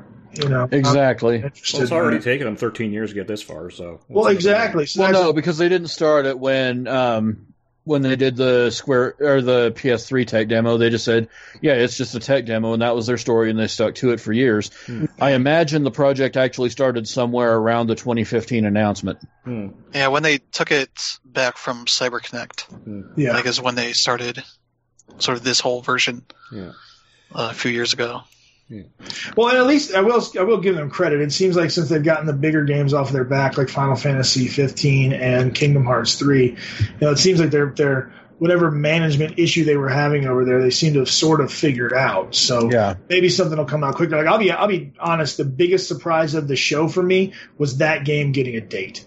That was the one thing yeah. I did not expect to happen. I just figured it would just be like everything else, where it's like, hey, we'll show you something else cool uh, but you know, this thing's not going to come out for five or six fucking years. So the fact that they were like, "Hey, you know, this is when it's coming out," even though it was the first part, I was genuinely shocked by that. Yeah, yeah, I think yeah. we all were. March twentieth on two uh, Blu-rays. So March third, third, March third, yeah, three days before Watch Dogs. Oh, well, I don't think. But those... yeah, I yeah, I put down these dates, and I'll talk about a little bit more later. But just see where some games come in uh, is pretty interesting, hmm. especially how like packed this next few months is going to be. Well, I, it makes. I was thinking about that too because I, I, wonder if if maybe because you know we know these these companies pay attention to what each other are working on, and we know developers talk to each other, right? Even if they don't work yeah. for the same company, we know that yeah. happens. So part of me wonders if some of this was because if you notice, we normally have a packed fall, and now we have a you know kind of packed fall. We've got a really packed spring. And so part of me wonders if a bunch of people were like, yeah, we're going to push to the spring. It'll give us extra time to polish and everything else like that. And then everybody else was like, guess what? We're pushing the spring and then everybody's sitting around like fuck. Because I yeah. think like looking at the release dates, unless I'm wrong here, I feel like this is a really light fall, except for Nintendo. But like for uh, everybody else, I feel like it's kind of busy, yeah. but not like there's no there aren't many big tent poles. And, and my like, like wallet frankly welcomes the reprieve. Yeah, like you got your Call of Duty, you got uh, Ghost Recon. Yeah, you get the usual Gears, Borderlands. Like Borderlands yeah. and Gears are equal parts, but uh, Call of Duty is the 25th of October. You got like Star Wars on the 15th of November. Doom's the week after that. Hmm. And those are kind of the big games outside of like the sports stuff. Yeah. Yeah. And plus we got Trails of Cold Steel 3. And we got Death Stranding Death in there too. And, yeah. It's like there's some smaller interesting stuff that I think will be the things that people talk more about. Yeah. yeah, but what's funny for me is not a lot of it is anything that moves the needle, at least at least for me which I think is really really interesting because it's it is just the you know it's it's the yeah. sequel the sequel fall which you know again we we're, we're used to seeing that we've seen it all generation but um, I was I was genuinely shocked looking at what's coming out that it seemed like really only Nintendo with the exception of like like Chris like what you were saying like the bigger shit like Ghost Recon you know the stuff that we know that that Ubi and them will deliver on time no matter what um, but but the other stuff the more interesting titles that we also sometimes see around Christmas uh, are not are not there. And I think I, I, think a lot of that too has to do with the fact that Sony didn't show up. Yep. Um, well, I think it's also just we've seen like the migration of release dates from just being in the fall to sprinkling some of that in the spring, and that's just kind of taken ahead right here as people sort of plant their last big titles before the new consoles yeah. come out. Well, and that, that goes back to what we were talking about at the beginning. I think that was one of the reasons why Microsoft was so confident putting a bunch of shit on their on their uh, uh, on, in their show that was going to be 2020 because I do think that even if that's like the last big hurrah for the Xbox One, I also think that's going to give them forward momentum for Scarlett Yep. Because yeah. like like look at even say take something like Cyberpunk if it's if you know if if the Scarlett hardware is as beefy as you know people are expecting it to be, you know yeah. their their big thing with the Xbox was you know the Xbox One X was like you know most powerful console ever, and then they could just say like you know play you know play current gen and next gen titles here the best way possible and you know I think yeah. that I think that would be successful for them. Yeah, I think with Whereas their show, I think Sony's going to launch. Oh, yeah. I'm sorry. Go ahead. I was going to say like with their show, I think they just dealt with the cards they had. Yeah. Seeing like a lot of their third party partners, like oh shit, they're also 2020. Uh, okay, this this is fine, but also a lot of people just announced like and we're out, you know, summer, we're out winter, we're out sometime next six months, just 2019. It's like, okay, mm-hmm. yeah. sure, that's not very specific, but you know, we'll, we'll deal with that.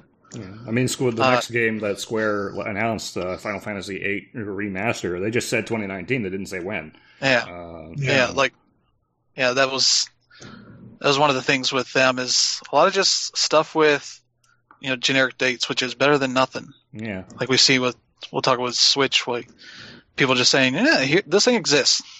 Hmm. It's like, okay, why why are you telling us this then? Yeah. If it's not yeah. Yeah. Let's keep going here. Collection of mana and trials of yes. Uh, Very so, interested in that, uh, but they lost their fucking minds at that price point.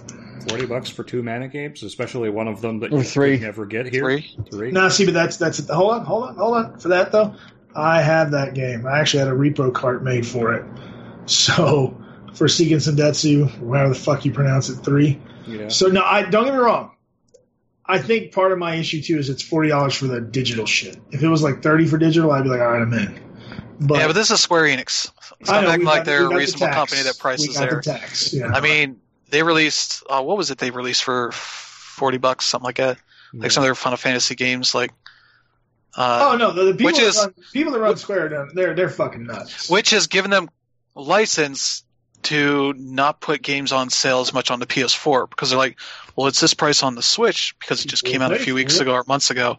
Yeah. This game that's been out forever has been, you know, I think 12 is on sale for 40 bucks on PS4, and it's like, yeah, it's the same thing. It's the same thing on Switch. I'm like, I'm not paying you forty dollars for that. Hmm. Like they're trying to somewhat avoid the Switch tax, but it's also just punishing the existing versions of games, which Square is good at that because they're fixing bugs on newer versions of games they haven't fixed on other platforms. No, I'm gonna I'm gonna get that when it comes out physically, and if it, if it goes on sale digitally, I'll totally do it because uh, Secret of Mana is actually yeah. something me and my kids started to play on the on the um, the Super NES Classic. Mm-hmm. But if I can actually do it on the Switch and then take it upstairs and we play upstairs, you know that that's I'm down for that. And I love the I love the Mana games, but like forty dollars yeah, and yeah. For me, as to be honest with you, I'll be shocked if the Trials of Mana remake um, goes for a penny less than forty dollars by itself. Yep. Yeah, yeah. For me, yeah. as uh, somebody who likes JRPGs, but I never really got into the Mana stuff, like my Square JRPG chop, RPG chops are Final Fantasy, Dragon Quest, and Chrono Trigger. Basically, mm. I've dipped into some of their other stuff, mm. but like a lot of stuff hasn't been all that accessible. Like Square well, either puts I, out copies or just puts things out in weird places. Like I think I had one of the Mana games on GBA. I don't know which one it was, but I remember playing. I was like, eh, "This is okay." The one that was on GBA was uh, Sword of Mana. Yeah. Which was Seiken Densetsu One. Okay. Yeah. Yeah. The thing for me with with the Mana stuff is I, I just have really fond memories of Secret of Mana because I was playing with my with one of my best friends at the time. So I, I wonder how that experience is for somebody else where they're just doing it by themselves. Like that that's a big reason I want to go back in and, and play it is is because of my kid. You know. Yeah. Yeah. Uh, yeah. What to... is trail? What's trials? Seiken Densetsu three. Yeah. yeah, it's basically Secret okay. of Mana three that never got released here. Yeah. Okay. So, what was the game that was, was the third game in the collection then? It's yeah. the Game Boy. It was yeah, that was the third game, and then the first one was a Game Boy game. Yeah, okay. that was that was Adventure of Mana or Sword of yeah. Mana, whichever you prefer. That's did, that's the weird thing about trying as, to. Did it come out as Final Fantasy? Did it come out as Final Fantasy Adventure or something yep. like that? Yeah. Okay. Sure. Yeah, did. like yeah, the fun thing about trying to dip into some of these series is like realizing how fucked a lot of them are in terms of naming and all that. Well, because yeah. they never uh, figured out what they wanted to do with the localization. Yeah, like, yeah. like especially with like the Final Fantasy games where they localized three of the six of those first two gens, and then it's like, okay, this is one, two, and three. Yeah, and when they jump to seven, it's like, okay, wait, where's four, five, six? Yeah, no, I think that's absolutely legitimate because it was funny when I was looking at when when I saw I was I think I was I was messing you guys on there because I, I wasn't watching the stream at some point, and then it was like it was like, oh, the Mana Collection, and I was sitting there going, what the fuck is Trial? Is that really going to be Secret of Mana three? Yep. Yeah. And I was like, oh, it and is. For, and for me, just in terms of context, I was I was trying to think how the hell they made an RPG out of Trials games. I was like, oh, I was like, oh, that that would be really weird. I would like them to do that. Uh, RedLynx to do. It's like just figure out how to do something fucking stupid like that. But yeah, mm. it's also just you know, Final Fantasy one, two, three, four, five, six. That makes sense as names. Dragon Quest, same thing. Then you go Sword of Mana, uh, all these different names, and some of Yeah. them are coming over, and some of them are Final Fantasy games, and like Saga has the same issue. Yeah. I just I love it. They call it Collection of Mana, just like wow, we don't fucking know. It's just Well, it, it just Mana. speaks to We're the just- fact that, yeah. that Square, I think, underestimates the fuck out of their own their own customers. Mhm. yeah. You know, like we like we, we figured it out with the Final Fantasy games, even though you guys Yeah. fucked the numbers up. We can do that here too. Yeah, and it's like collection of mana. If you didn't know the specific series they're talking about, you wouldn't be. Uh, I wouldn't blame anybody for thinking it's like, what the fuck does that mean? Collection of mana. like, is that is that RPG thing? Mm. What? Yeah. Yeah. Like, it doesn't speak as like this is a collection of. Collection of Mana, sounds highly like acclaimed fucking series. alt rock album, Hmm. Yeah, it's- rock album. Yeah. It's a it's a J-pop uh, album of Final Fantasy or sort of mana covers. Yeah, exactly. I'm sure somebody's It's- made somebody's done that. So Yeah, And it was Yeah, probably I- really good with those Kenji Ito and I think maybe a couple of Nobuo Uematsu com- uh, compositions. yeah. yeah. I'll rock. we I'll had, rock. uh, let's see here. Uh, Well, hold on. yeah. Real, real quick, let me ask you: Does any of you guys know if the physical edition is actually going to be a fucking game cart, or is it going to be like go download these games? Uh, I, I Mm. don't know. Goddamn bastards. You have to Google that shit. No, I did Google it. Nobody even seemed to me an answer. And somebody looked at the box, and it said like you know download required. So Mm, yeah, so that's Yeah, not a good sign. yeah. yeah. But hey, if uh, there's one publisher that you can trust their legacy with, it's Square Enix. Oh, totally. Square. I don't know if you saw the news. They say they want to put their They want their their, entire existing library out as like their maybe entire a, catalog. as like an EA Access style collection or something like that. I don't like service I or need all whatever. of these guys to get away from fucking subscriptions. Like Yeah. We're already Yeah. dealing with that with streaming now, being like hor- like horrible. Like if you want to watch this, you got to have Hulu. You want to watch this, you have to have Netflix. You want to watch this, you got to be on Amazon Prime. Like, uh, yeah. Yeah. I, I don't. I, need, it- I don't. I don't need my utility bills to be fucking subscriptions. yeah, though I think That- if that's the thing. if that's the thing that gets them off their asses and actually put out their games, their Yeah, classics in a, a way that's accessible instead of like, oh, here's here's three D- Dragon Quest games on the the DS, but we printed 20 copies of each. So fuck you if you want actually want a legit copy. And guess what? They're all on mobile, even if you don't want to play it there. We're never gonna bring them back to consoles because who the fuck want to play old Dragon Quest games? It's yeah, like yeah, no, I would definitely give you that. we're only gonna give you seven and eight on the 3DS, even though that looks worse than the fucking games were on the PS2. Square, I think Square is worse at realizing what their own catalog is than more so than Nintendo is. How the fuck are we this far into this generation without Chrono Trigger showing up on a console? Uh, That's a Like good that's their best game. I would say their best game overall. And it's like that. The only thing they did with that is put a fucked up version on the PC on Steam. yeah, they it was, the- eventually it was the made better biggest half-ass thing that they've done in a very long time. It's like, oh, this has some weird sprite thing on it. Makes it look real fucking weird that everybody that wants that game noticed right away. well, not to know, it was just a, it was a janky It's like a version. phone of- port, too. No, yeah, it's a phone port. That's exactly what it was. It was a janky version, Which is the mobile- hilarious when I go play these games, like play Final Fantasy IX. It's like that text is straight out of phone UI. Like what the fuck? Yeah. yeah, they're awful at that shit.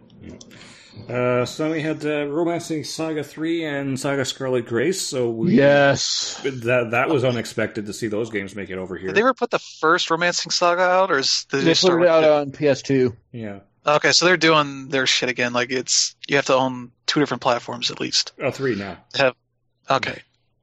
Well, this is this Well, no, Romancing because Saga Three is Romancing on Saga 2 is on modern Ages. platforms. Uh, and the Vita. Yeah, Vita. Yeah. No, it's on consoles. Really? I know, but it's also on Vita. What the fuck's a Vita? It means life. So, Not uh, in Uh, America. yeah. Let's see. I love I love the idea of Square being like, yeah, we put Romancing Saga two out on the Vita, so we're gonna have to put three out there. It's like Ubisoft with Just Dance. Like, yeah, we got to put it on the Wii. Yo, speaking of Which Just is- Dance, one of those dudes I swear to God was Dan Reb. That came out was Oh. dancing. No. I'm gonna find a photo. I'm gonna send it. And I was like, Dan Reb's I mean- been lying to us. I mean, send them the One of them was one of them's Dan Reb. Yeah, so there's that. Uh, but I think that I think what they held off for the end there was the Avengers, and I think they spent a little bit too much time on a game That we have no look- idea shit what the looks hell bad. it is. It looks bad. It looks like. It, it- look, you could say a lot of things about Square, but Square does graphics really well, and those graphics do not look very good. And well, that's really not Square Enix, that's Eidos. No, I know, but like even with even being under like Eidos, even you could tag them together with Square. A lot of Eidos games look fantastic, and this just yeah. looks like shit. No, uh, that's not fair. It looks bland as fuck. That's what I would say. I said I would say it looks, it actually looks really nice, but it looks like off-brand's MCU movie. It looks like the action figures that they make for the movies, where they're supposed to kind of look like the people that are starring yeah. in the movies, but not really. It, it kind of reminds me of what I thought of uh, Insomniac Spider-Man game, like seeing those versions of Peter Parker and Aunt May and all that. It's like it was. It looked weird at first, just because we never seen those characters like in that high res by yeah. somebody that knew how to do uh, current gen graphics. Yeah. And the way they tried to treat this like nobody knew what the fuck the Avengers were, despite the the biggest movie of the year coming out weeks before the, biggest the show. Movie, biggest movie of the decade. Yeah. Yeah. so, Maybe the biggest movie ever. Yeah. Yeah. As it goes, but yeah, it's like them trying to explain like who is in the Avengers. It's the same cast that's been uh, that was in the original Avengers movie. It's still in there now. Yeah. Most recent movie. And it's like why are you trying to tell us who Thor is and all this? Like, what the fuck? Yeah, yeah. It's it's about knowing your audience, and I think you kind of underestimated everybody there. Uh, I'm pretty it's sure like it's not even an was. audience because this is just pop culture. Yeah, yeah. Plus, everybody knows who those characters are. Yeah, and we saw no gameplay whatsoever. So, no, you know, it's it's supposed to be like a four player co op uh, action adventure like, game. Like they made or, Destiny essentially with yeah, superheroes, but so, yeah. also I don't think they showed any gameplay at any point. None whatsoever. So like, you know what? Make it easier for people to understand what this is. Like, show some gameplay. Yeah. Like it doesn't have to be like twenty minutes of it. Just show us like, here's like the intro that we saw a little bit of, but actual gameplay you're doing there. Yeah. Uh, and they didn't do that. And it just felt like a big, a big waste of it, time. Yeah, it felt like they were showing that because they wanted to show something, and I think it's especially strange when you had Ultimate Alliance three at the same show. Yeah, uh, yeah. And show by show, I mean E three. Yeah, um, where you know you you definitely have like here's the one that knows that you probably know at least most of these characters. Yeah. So because and it just paid it. Yeah, it seems very small in scope as well, just based on what yeah. we're seeing. Like if that's all the Avengers we're getting, like I feel like if you're going to go, that was one of the things that made those Marvel Ultimate Alliance games so fucking crazy because there were so many characters in them. And they said more characters are coming. Yeah, yeah but but also they're going to be free of charge. Yeah, yeah, but it's also to the extent that that sort of game can add that stuff. Yeah, uh, which yeah, also they just didn't really explain all that that much because it's like okay, you're gonna do like add some free stuff post launch, like that's cool. Uh, but yeah, but we don't even know what we're playing. Yeah. yeah. well, I mean, they spent 15 minutes on the game, and most of it was explaining who the Avengers were and talking about uh, the voice cast. Uh, Which why looks they wanted... real good. Yeah, well, it's a good voice cast. But, yeah, it's like a really good voice cast. You got like five of the best voice actors in the world. Yeah, but you know, did you really need to spend time with that? That I don't really gameplay. You know, I don't know why you have to explain who the Avengers are. Yeah, Not in this day and age. It's like that voice actor video that they did where they were talking about like the idea of being able to play these characters that they've looked up to for their whole lives. It's like that could just easily be like a behind the scenes video you put up on your YouTube channel. Yeah. Uh, of them just saying like, you know, it's really awesome that I get to play, you know, Bruce Banner or uh, Tony Stark, that sort of thing. Because it's like, yeah, that makes sense why they're excited because they're all nerds. Yeah. Yeah. Uh, but and the Square Enix had the whole weird thing. If you notice, like the two giant squares on opposite ends of the stage. Yeah. So whenever they had people out for the game, there's one on one square, one on the other. Never should they ever come close to each other. That's the they got some restraining orders on each other. Uh, yeah, actually, everybody uh, everybody who went on stage together hated each other, so they had to be separated. Legally uh, hated That's each other. I got. Yeah. You're in timeout. no, yeah. you're in timeout. Yeah. It's like why can't why can't these people stand next to each other? Like the only people that did were the translators. Yeah. Uh, it was the only show that had translators. Yeah. Uh, yeah, it was real weird. Yeah. Their whole setup, but like they showed a lot of cool stuff. Yeah. Uh, yeah, like the Oninaki actually looks pretty interesting. Mm-hmm. Dragon Quest Builders 2, that's out in a few weeks. Yep. Um, yeah, what else did they show? They showed.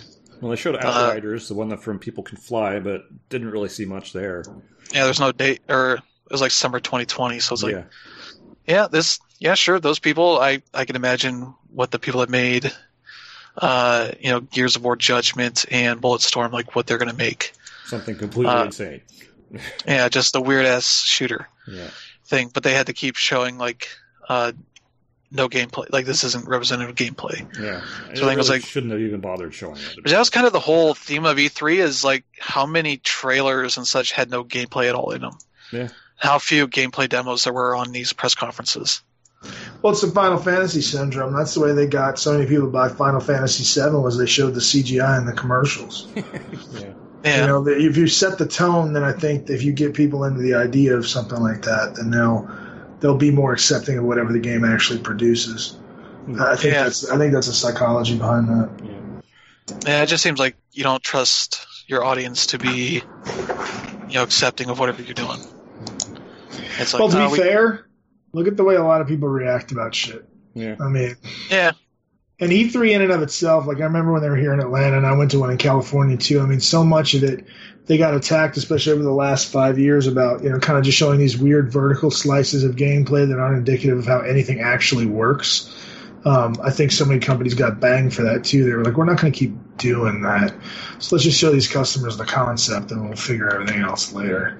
Yeah. Like, and I, and I think that works too to a certain extent when you when you are you're working on something that's established. Like a perfect example was Ghost Recon. I didn't need to see any gameplay. I know what the fuck I'm getting into.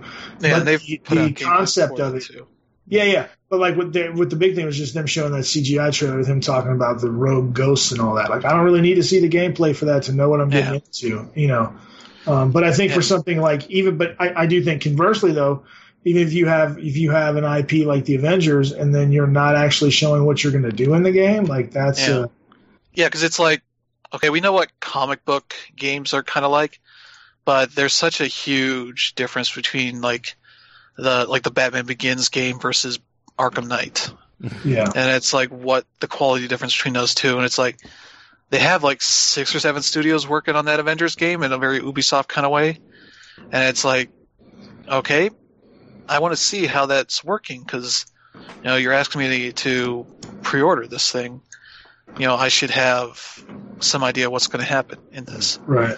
They just talked about it. It's like yeah, that works, but when you're starting to get to you know less than a year to coming out, you kind of should be starting to show something. Because this was like the only time they had to show it.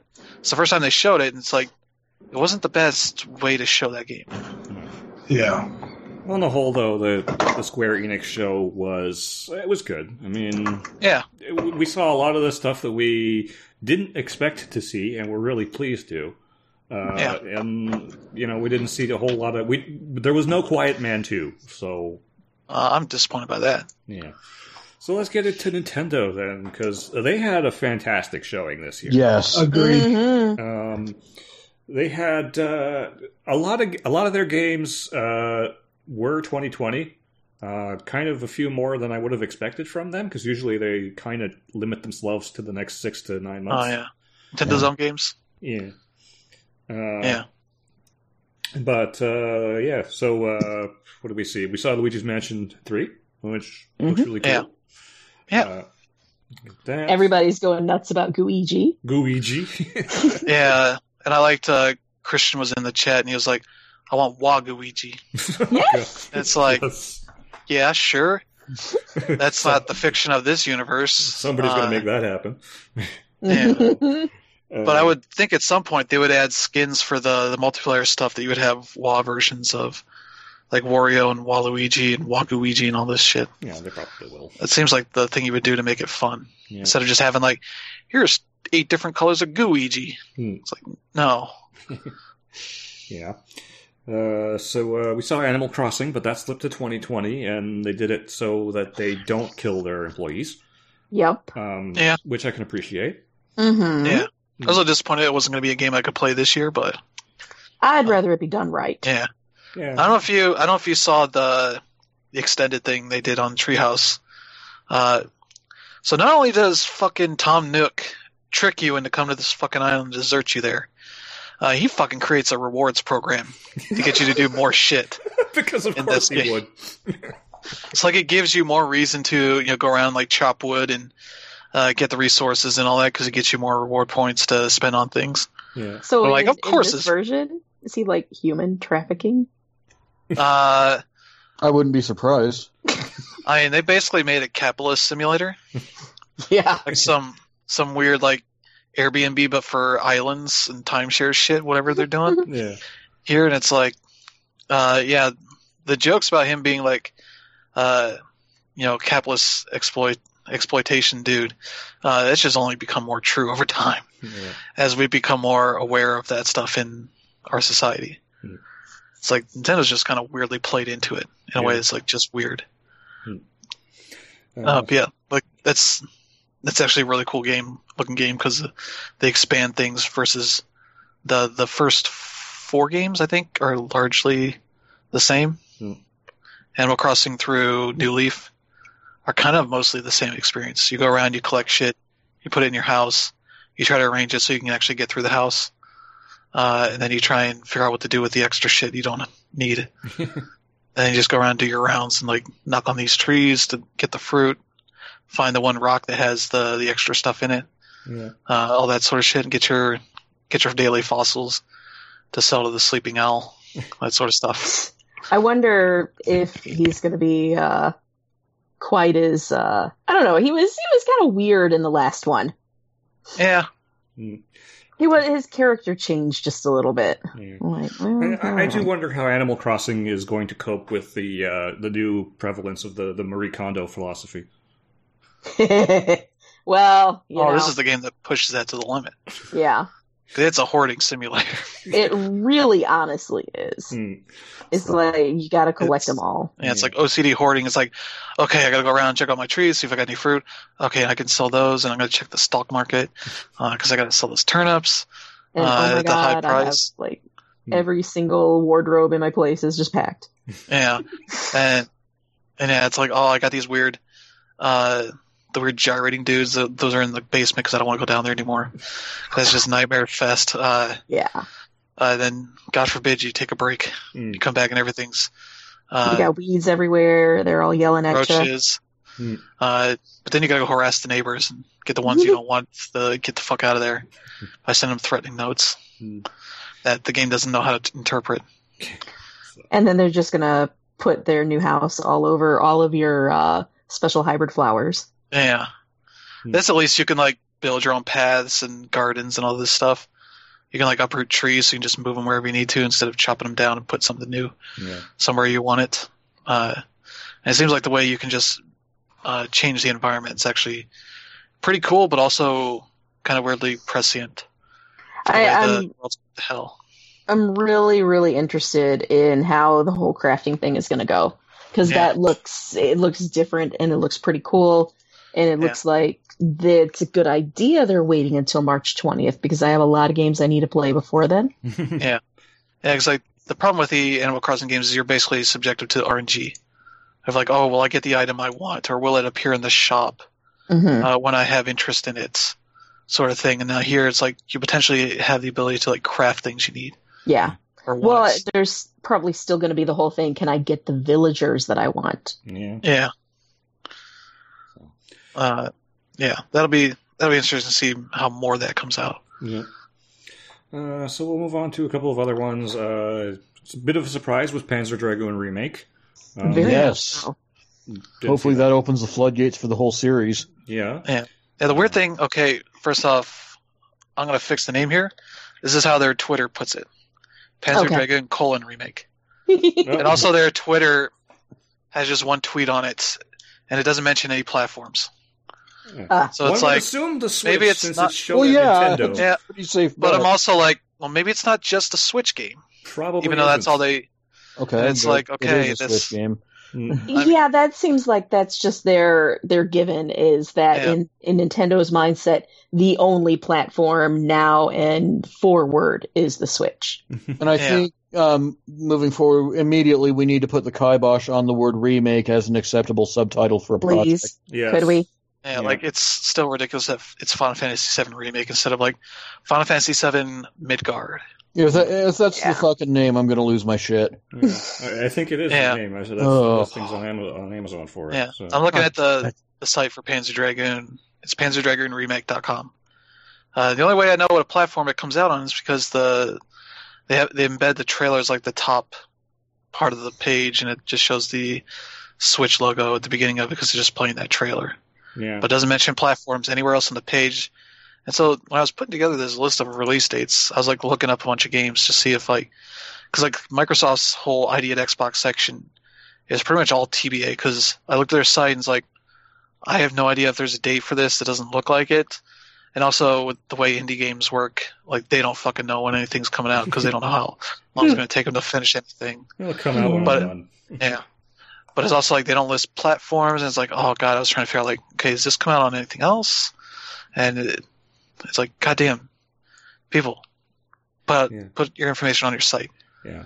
Or if you're have, if you're just on, it's um it's fairly safe to assume yeah. that this Panzer Dragoon remake is not going to be exclusive to the Switch. Yeah. Yeah, I assume so. Hmm. It's just like, you know what's good? Being upfront with people. Yeah. Like saying, hey, here's where it's coming. We're probably going to put it elsewhere, but for now, this is what we can confirm. Yeah. Because I saw one game is like, oh, we're coming to PC and console.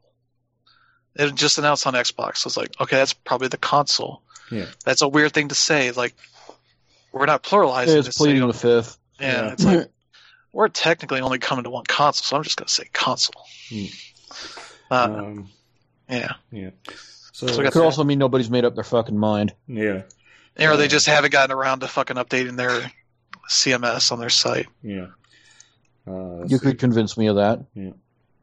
So uh, yeah. Contra Rogue Corps was another one that we saw, yes. saw from Konami, yeah. which is mm-hmm. um, their first new game since um, since Metal Gear Survive. Yeah. Well, yeah. Whatever the new whatever the new Konami is, this is it. Well, we're starting to see it. Uh, if that's, I mean, this I would consider like indie Konami, at least that part of it. Uh, this is like PS2, PS1 era uh, Contra development. Yeah. So of like we can't just keep making a side-scrolling shooter, so we're we got 3D we can do something with. Yeah.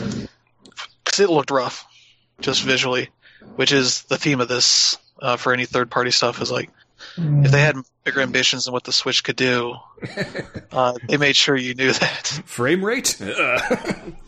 It's like yeah. everything is alias to hell in this trailer. It's yeah, like, so this is like, another uh, one that I would assume is not going to be exclusive to Switch. Uh, uh, it's coming to.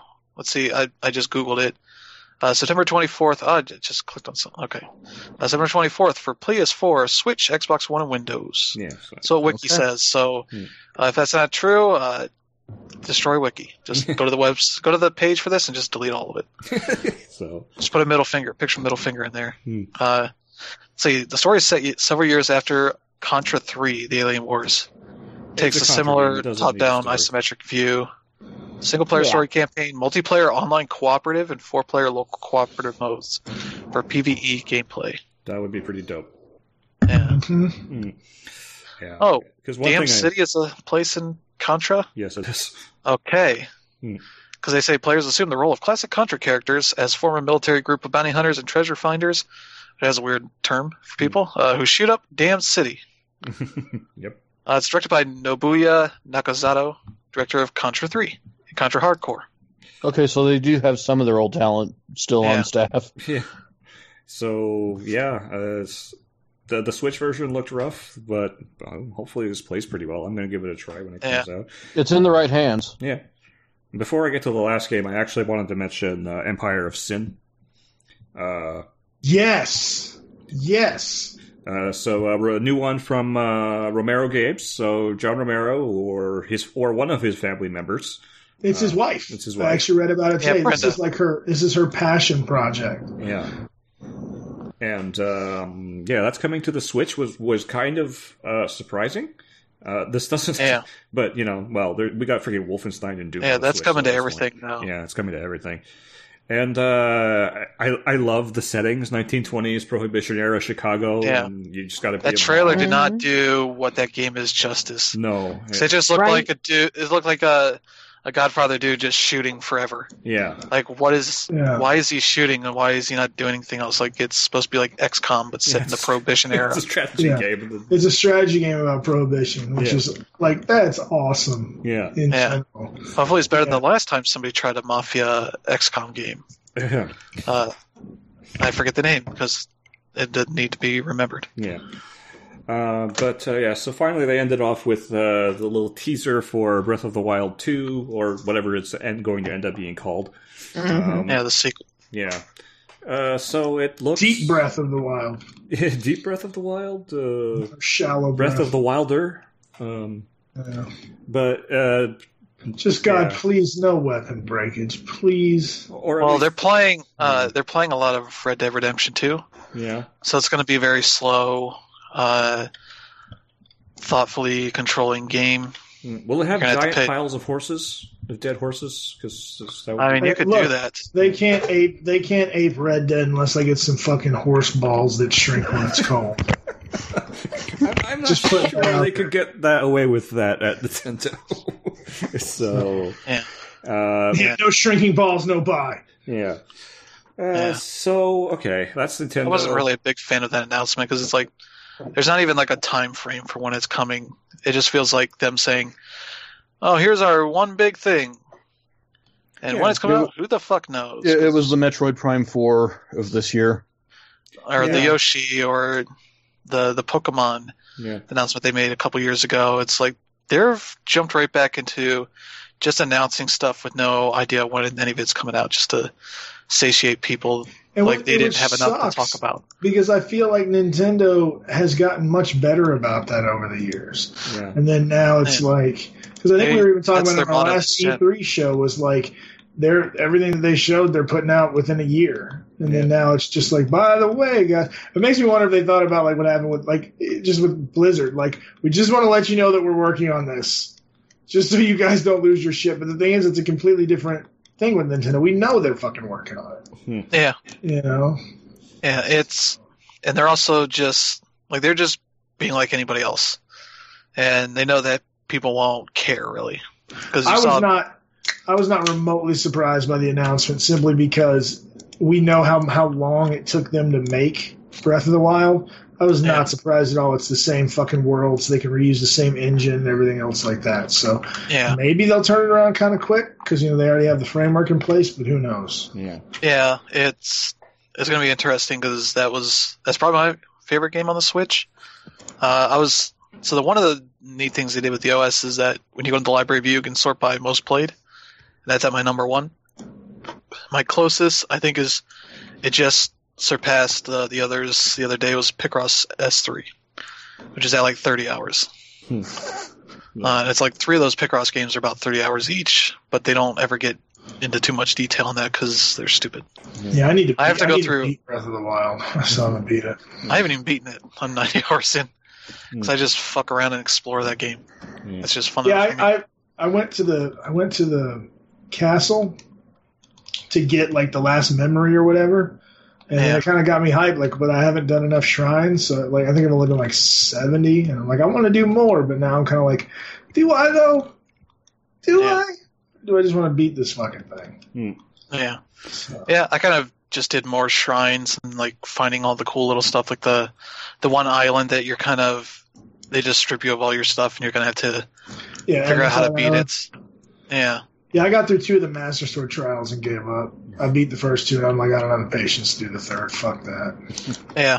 But actually, I feel like yeah. that that's also like fundamentally something I have a problem with with the game. Like, I shouldn't have to do these kinds of trials to make it to the Master Sword. Doesn't need a fucking timeout. Yeah. That's also a Zelda thing, is like making you do, uh, like collectathons or whatever to max out things, which they mostly shedded with Breath of the Wild, but they still keeping some things there. Yeah. It's like remember when your wallet used to be incredibly tiny until you collected like all the spiders in Twilight Princess or whatever it was. Mm-hmm. And it's like, why the fuck is this a mechanic? Yeah, like, just let me collect shit. Yeah. Uh, I really liked how.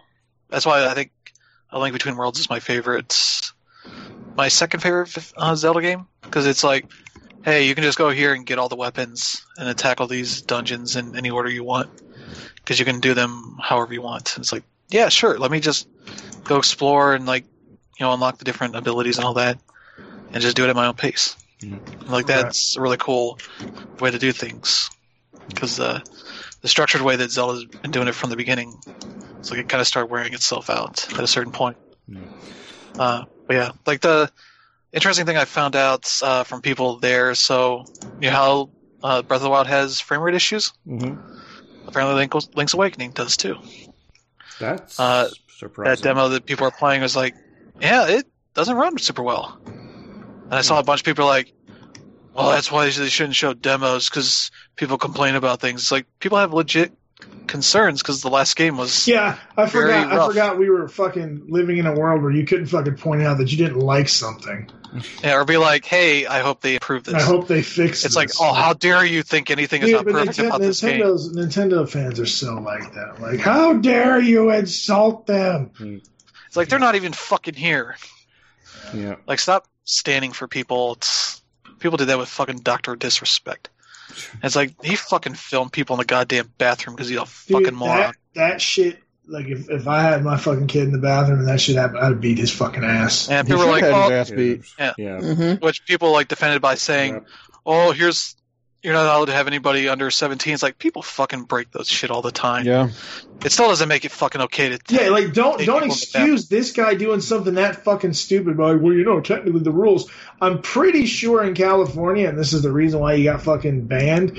You can't film people like that in those kinds of settings without, without the fucking permission. But yeah, so so the guy broke the law but really, he did it four times too. Yeah, but really, he didn't just though, do it once. Be like, "Oops, I forgot about. We're not. Yeah, we shouldn't be he, doing this." He broke the fucking law, but then they're like, you know, technically there shouldn't have been a kid in there pissing. Like, no, technically you shouldn't have brought a camera into a bathroom, you fucking clowns. Yeah, right. Yeah, and it's like he deserves to be banned. He deserves to be perma banned. He's not going to because he makes too much money mm-hmm. for Twitch, and they probably don't want him running off to YouTube or Mixer or whatever, yeah. uh, and making those platforms bigger. But yeah, Fuck these people. Yeah. Anyway, um, Dragon Quest Eleven, y'all. Yeah. Yeah, yeah sure. Switch too. Okay. That shit's coming to Switch, baby. Yeah. And going back to soundtrack. Mm-hmm. Yeah, like going back to like the thing I mentioned earlier, it was like them disregarding previous platforms when adding stuff to games. Like, hey, why don't you add some of this shit that's actually things people have been asking Dude, about? Yeah, I know. I know. There's got to be people that are salty as fuck if if they don't get like an orchestral soundtrack on the fucking PS4. I know there will be. Yeah. And I can't blame them. There, there's really no defense for this. It's yeah. like you guys, like it's fine if it's not there at launch and you add it later, but like just fucking doing this to the next version. Like this is the thing I hate when devs do this. Is like, here's the super ultra version on this console you none of you other people that already bought our game are getting it. Yeah. And it's like, why?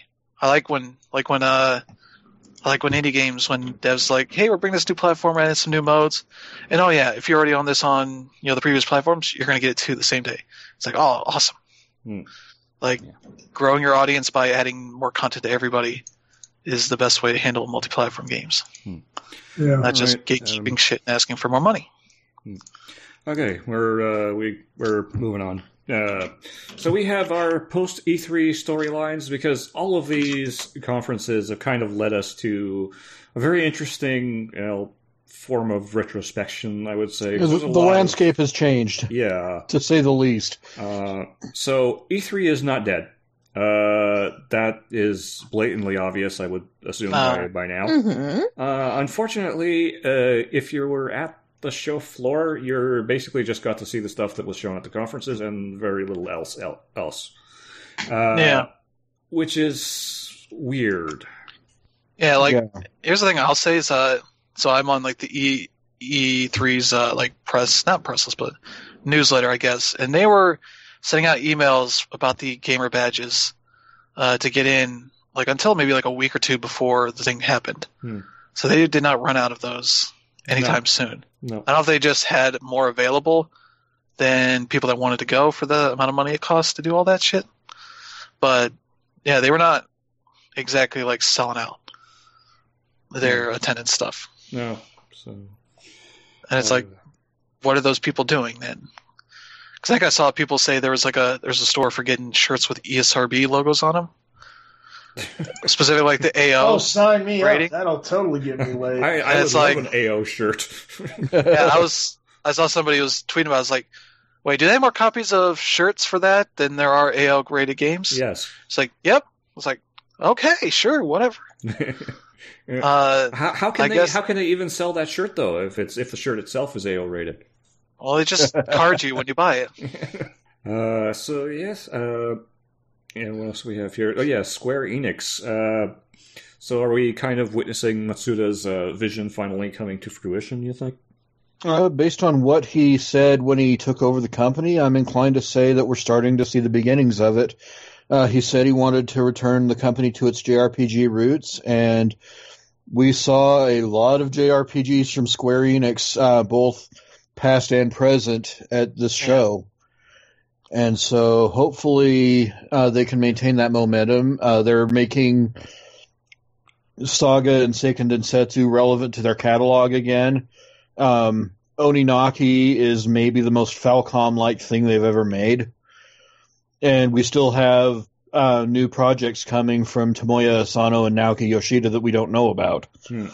So, um, for the first time in years and years, I felt like I was watching the the Square Enix of the late '90s, early aughts um, on the stage, and it was a wonderful feeling. Yeah, yeah, I would agree. Really they they, they had a lot shit. there. Yeah, they, and they I think that was the other thing that was important, Phil, is that you could tell that they were trying. Yeah. That's that's a big yeah. thing. Like I feel like they've just not done that for years. It was a Square Enix show and not an Eidos show. Mm-hmm. Yeah. Yeah, it definitely seemed like they were more more aware of their their classic catalog and like finding ways to get that out there. Yes. Uh, maybe not as expediently as you might like because the way that yeah. uh, Seiken Densetsu collection hung out there is like, uh, it's only in Japan. That's all we're talking about. Japan, Japan. Two years later, oh shit, it's out today. I, I think if anything, I, I, think what we're seeing with this too is that I think Square is finally getting a grasp on the fact that the fans that they thought that they lost are still there. Yep. They just have to put out products that those people will buy. Like, don't forget, this is the same Square that was just totally shocked that that um, uh, Bravely Default did the numbers that it did. You know, um, and this is also at the same time though. This is also the same Square that has been very reticent to do anything with Dragon Quest because they want it to do Japan numbers outside of Japan, and they they just and it started with Enix back in the day, and then when Square got a hold of them, they never put the time into making those IPs relevant for the American audiences. I mean, when you had you had the the the time for them to really kind of put the stake down in that what was the Super NES era, and they never brought out five and six. Well, yeah, we're at the seems same like time. the peak was the PS2 game. Where it's yeah. like, oh, it's comes with the demo of Final Fantasy twelve. Yeah. And so then they like, didn't follow up on that for an entire what? Yeah. Two generations. Mm. So yeah, it took about ten years to get another one on the consoles. Yeah. So so I, I think that's one of the most interesting parts about the Square Enix conference is that I think that you see them starting to go, holy shit! Like you know, there are a ton of people out here that will still buy these things that are interested in these things. We just kind of need to come to them, which is a I feel like a level of self awareness they have not been capable of for a very long time. Yeah, I, they I knocked the it out trigger, of the park. I think the trigger was Octopath, to be per- perfectly yep. honest. Yeah, I feel like it started with Bravely, and then Octopath was a thing where they were like, "Oh, okay." Hmm. And I also and now they know that Asano a, is their guy for that sort of thing. Hmm. Yeah, and I think they're going to be steering into that a lot harder uh, moving forward. Yeah. Well, I also think that they realize the pool is a lot deeper than they originally thought. Like, I mean, don't forget, this is a square that for a very long time has been completely afraid of the PC, and there are a lot of people that will play these games, you know, uh, on PC, and that you can see that by the fact that they're going, oh shit, you know, they're they're audiences for this kind of thing. And not only do they own fucking consoles, but they own PCs. Like, I think that's the biggest thing that they've been confused about, for lack yeah. of a better term, is where people are playing. And I think that I mean, we this is with the way that games are. People are definitely playing. I think it's safe to say, at least on two consoles, whatever whether that's a handheld, a handheld, and, and like a home console, and then you know nowadays, especially with like those smaller RPGs, you don't need a beastly PC to play anything. Yeah. You know, yeah, Trails um, so, in the Sky will run on a potato. Yeah. Yeah. So you know, so I think I think there's something to be said for that. And I think Square is finally coming around to that. I don't know what made it happen, but I'm happy it did. Yeah. Yeah, and it's kind of a shame that like the best place to get their classic games is mobile. Because that's where like all the Dragon Quest and all the Final Fantasy games is, as well as some of the other stuff. Well, I, I think, I think that happened prices. though because remember Japan Japan bought into the gloom and doom about consoles dying mm, harder yeah. than anybody else, and and that's why you know it really the PlayStation 4 did not do nearly as well there as I think that was expected, and we know yeah. that the Xbox non-existent over there. So with the Hasn't Switch coming 200,000 there yet, yeah, with the yeah. Switch coming out, over there and actually putting up numbers, then I think that was the other reason that, that Square was really willing to jump back in the pool and go, okay, you know what, there is still a place for this kind of thing. Yeah, yeah. Um, I think, but also their reluctance to put any of that stuff on those platforms was like the big issue because they dipped their toes with that Final Fantasy VII uh, PC version that came over, and they put out like nine. It's like, oh, this is the mobile version, hmm. and here's you know eight, and guess what? It's probably going to be the mobile version. Yeah, to me that that just strikes me as a company that's not sure of of putting resources into something like that because they don't know what the return is, and it's a lot easier for them to yeah. just go, let's just put out something that's dirty, and if they like it, we'll fix it later. I completely yeah, disagree with doing things that way. I feel like you should yeah, do especially it when it's like here's Final Fantasy seven, eight, and nine. Like those are like tentpole releases for you guys when you're bringing this stuff out. Yeah, you should. Like it's the Mana and Saga stuff that's going to be your most questionable. Respect. Hmm. but it's Final Fantasy and like Dragon Quest that you should be able to rely on. Yeah, because those are pretty consistent for the most part. Yeah, it's it's good to see like this version of Square seeming to starting to understand what it actually is. Uh, I don't know if they're going to stop doing stuff like to Tomb Raider or whatever, but uh, well, that's Eidos. That's a completely different arm of their business. Yeah, but it's still the same parent company. Matsuda still runs the show there. Yeah. Uh, you know, all the, the, the go aheads, you know, they go through him. So yeah. it, it's kind of like, yeah, we can be Square Enix. We can do this other stuff, but we should just be Square Enix. that's, that's... Yeah, I agree. And they're I, comfortable I really, in their own skin. I really hope they get to that that place where they're comfortable with who they are and then what they can produce. Because the worst thing about seeing Square for the PS3 generation and, and, frankly for the entirety of this generation has been that they just you can just tell they just did not know what the fuck to do. Hmm. Square, I think, was one of the companies that got hit hardest by the switch to HD because they just did not know how to make their stuff work in this generation um, and in the previous generation, and now they finally seem to have a handle on it. So we'll actually see if it, you know, if it plays out that way. Yeah. And anytime they had to deal with their like classic IPs games, it was typically like, oh, we'll just give you the ROM for the PS1 version. You guys do whatever, like the bare minimum they could, which is kind of where they're at now with these uh, different collections and such, where it's like, ah, there's like a 50 50 chance that it's fucking shit or it's really well done. Yeah. And it's like, that's a shame when you're dealing with games that mean a lot to people. Yeah. Uh, hmm. Uh, another emerging story from E3 is a potential resurrection of Konami. Um, yes. Uh, like lately, like we've gotten three of those uh, collections: you know, Castlevania, Contra, that one came out a couple days ago, and the Arcade Classics collection that came out about a month or so ago. Uh, so there's definitely potential for more of those. They have the IP to back that up. Uh, but, yeah, like maybe uh, Metal Gear. Yeah, Metal Gear. They or... could certainly put one of those together. Metal yeah. Gear. Metal Gear. And uh, what else? They, they they have Bomberman um, because they also happen to own Hudson, and they, have kind There's of a billion they, versions of that game they could put in a collection. Yeah, it's like all of them. yeah, they'll just exclude that Saturn one that everybody likes. no, that would be no. That would that would not be good guy Konami. No, that, that would be asshole Konami. Uh, but yeah, I kind of I deliberately skipped over the first line here, which was uh, they uh, announced a TurboGrafx 16 slash PC Engine Mini, which came out of complete left field. It has like three names for it, depending on the region. Yeah. yeah. Uh, no, it's just TurboGrafx. I just hope it doesn't turn out like the uh, the one that we saw for um, the PlayStation. Like, don't don't phone yeah. us in, Konami. Don't do it. Well, they have a good relationship with them too. Yeah, and have they announced who's working on this? No, not yet. But I don't think those details are going to be uh, too far in uh, incoming. Uh, let me see. They got the PC Engine CoreGrafx Mini, mm-hmm. PC Engine Mini, and TurboGrafx 16 Mini. Mm-hmm.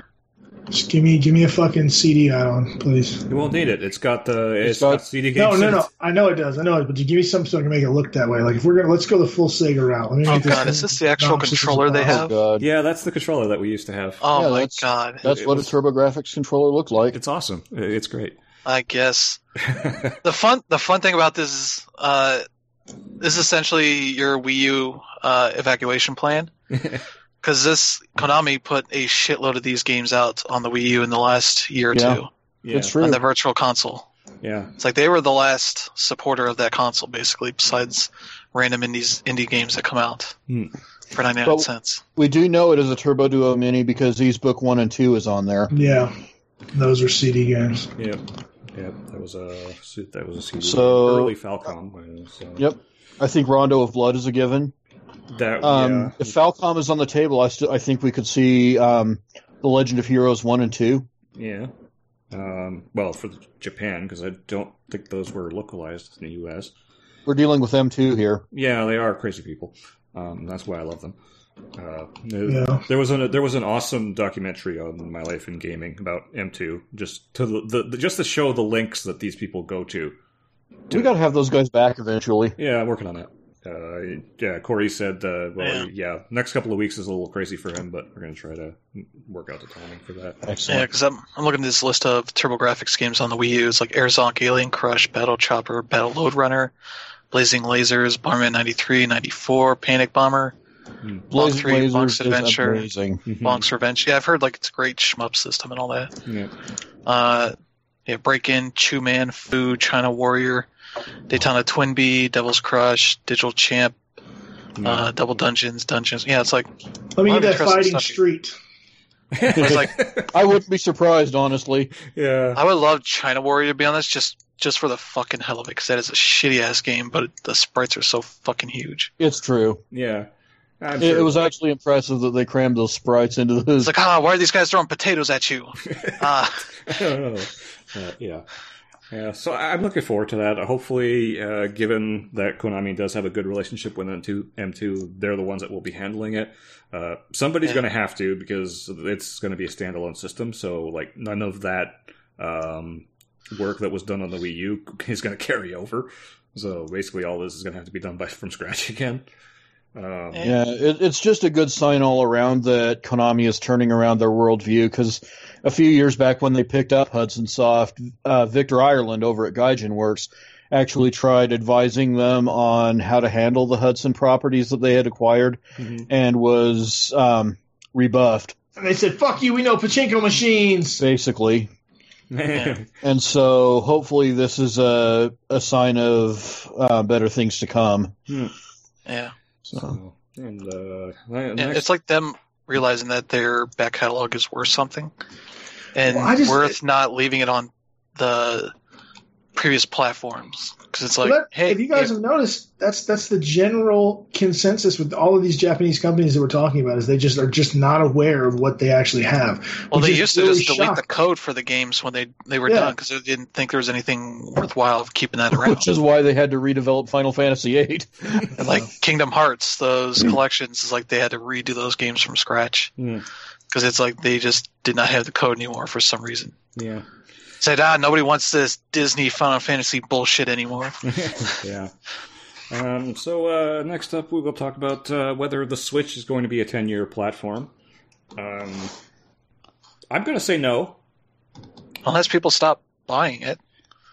I mean, I, I, don't know. I, part of me feels like this is something that that Nintendo could really benefit from Microsoft jumping in, in the pool and, and PlayStation jumping in the pool, or excuse me, Sony, and, and basically sort of upending what we think about a console generation. And Nintendo's always done those kinds of refreshes. They were doing them before they were popular. Yeah. You know, yeah. yeah. So, you know what I want to see from Nintendo? I want hmm. to see uh, I, what I think would sell really, really well, and I'm not even I'm not even joking here. Uh, a kind of a, a smaller uh, handheld only Switch uh, that uh, they brand as the Switchblade. fucking great. Well, see, that joke was already taken by Bethesda. Yeah. They talked about Elder Scrolls Blades. It's like, oh, here's your Switchblade. Yeah, well, uh, the version I'm thinking of would be more along the lines of a kind of a slider phone, maybe pe- resembling the. Let me get some side talking. Uh, the PSP Go, if you're that might actually work. Uh, fold out controls, right? That might work. Yeah. But, I well, the Wall Street Journal is still saying that they're been developing something. Yeah.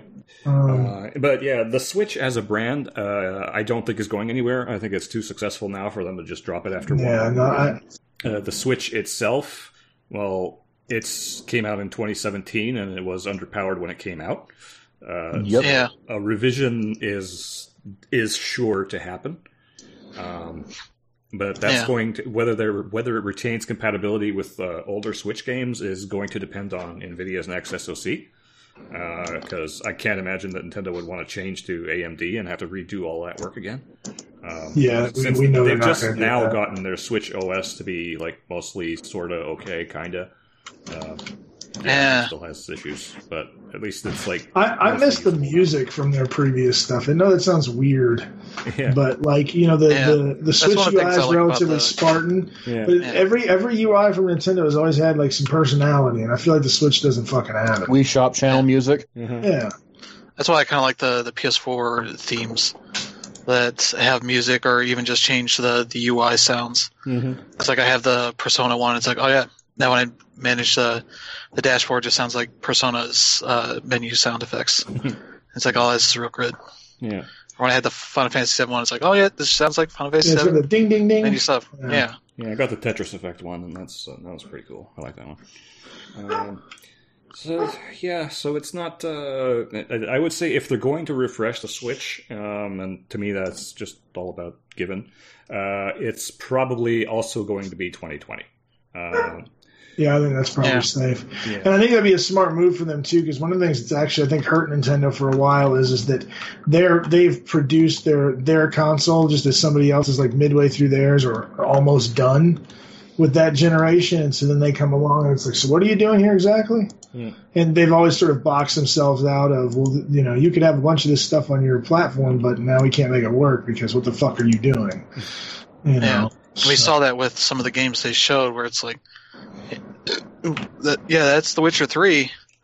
Uh, don't look at it too much because it, uh, that's, that's definitely yeah, rough. I applaud the effort, but uh, And I'm, you know, I'm like, a guy. I'm a guy that'll fillet The Witcher three any day of the week, but I don't know, man. Yeah, it's and I, I'm the sort of person that likes seeing like those port downs to like the the PSP or the GBA or the DS or whatever. Remakes. Mm. Yeah, like where they oh hey here's Tom Clancy's Rainbow Six Vegas on the PSP. It's like how the fuck do they make that work? Yeah. it's like you know what? It was different. It was a different story and all that, but it actually worked pretty well. Hmm. Uh, and sometimes it doesn't work well, but yeah, uh, Nintendo is going to be running to that just purely on performance. Yeah. Whereas like trying to present some of these games and like they can kind of work, but The Witcher Three was a game that didn't really work too well on the Xbox One and PS4, much less the Pro and X. And it's like bring it to a much weaker platform just for the the novelty of it being somewhat portables. Yeah, it's going to yeah. be well, interesting to see how people take to that what I feel the need to clarify in uh, presenting that question about the Switch being a 10 year platform is not necessarily reiterating the hardware, but actually replacing it. I, um, I think they would shed a lot of goodwill if they launched an actual new platform. Yeah, I don't, know, I don't think they'll do that. I think they finally, yeah. I think they finally are in, in the position where they are successful again, which you know we, we we've watched them take their hits, you know, for these last, yeah. you know, especially with the Wii U. Mm-hmm. Um, I don't think they're going to give that up, especially if it's like if it's over the choice of you know, do we alienate our current base? Like, I don't think Nintendo's going to be that stupid. Yeah. I, I think they've got to get back into sort of lockstep with the existing console cycles. Yeah, and I think they'll be able to do that if they do a refresh in 2020. Yeah. Um, Especially if they if they can get it to like a, a, DS, 3DS kind of situation where it might be more powerful, uh, but it gives you you know compatibility with the previous stuff and doesn't mm-hmm. really change too much in a way that makes sense, but not having the novelty of like a 3D screen where it changes how the games are made completely. Yeah. And right, like right less... now, as it stands, the Switch is. Uh, you'll notice that yeah, the some of the games are running kind of chunky, uh, but Nintendo has actually built in a lot of headroom in the uh, in the Switch hardware itself. Yeah, yeah, I read about that. Because they were running, uh, they're, they're, basically running that uh, hardware at about half of what it was. It's like half speed, right? Yeah, half speed. And some games now are like that are starting to come out and getting updated. They're actually starting to take advantage of that extra headroom.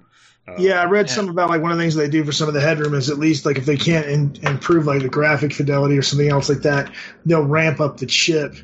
Um, for load times. Yeah, like it'll spike time. to like 120 percent and things like that. Yeah, yeah. Somebody just picked up uh, NBA 2K19 for three bucks on a Switch after playing it a bit on the PS4. I was like, oh boy, wow.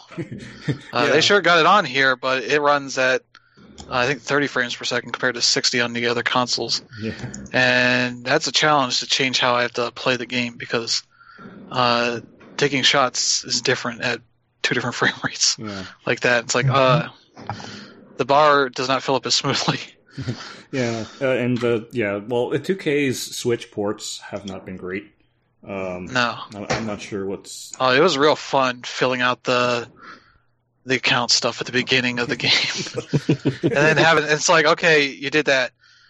Now sit here for like 30 minutes as we download the rest of your data. yeah, it's like okay, I'm just gonna put this on the dock because it's gonna just run out of battery before this is done. Yeah. So. All right. So, uh, last question uh, before we get to our picks and our final thoughts of the show. Uh, so, does Sony not being there like actually end up hurting them? Uh, well, they wow. certainly didn't get anything out of E3 this year. Yeah, I think they largely just uh, they benefit by the fact that most everything is multi-platform. And so, like the the biggest thing at Microsoft show was a game that's coming out for PS4.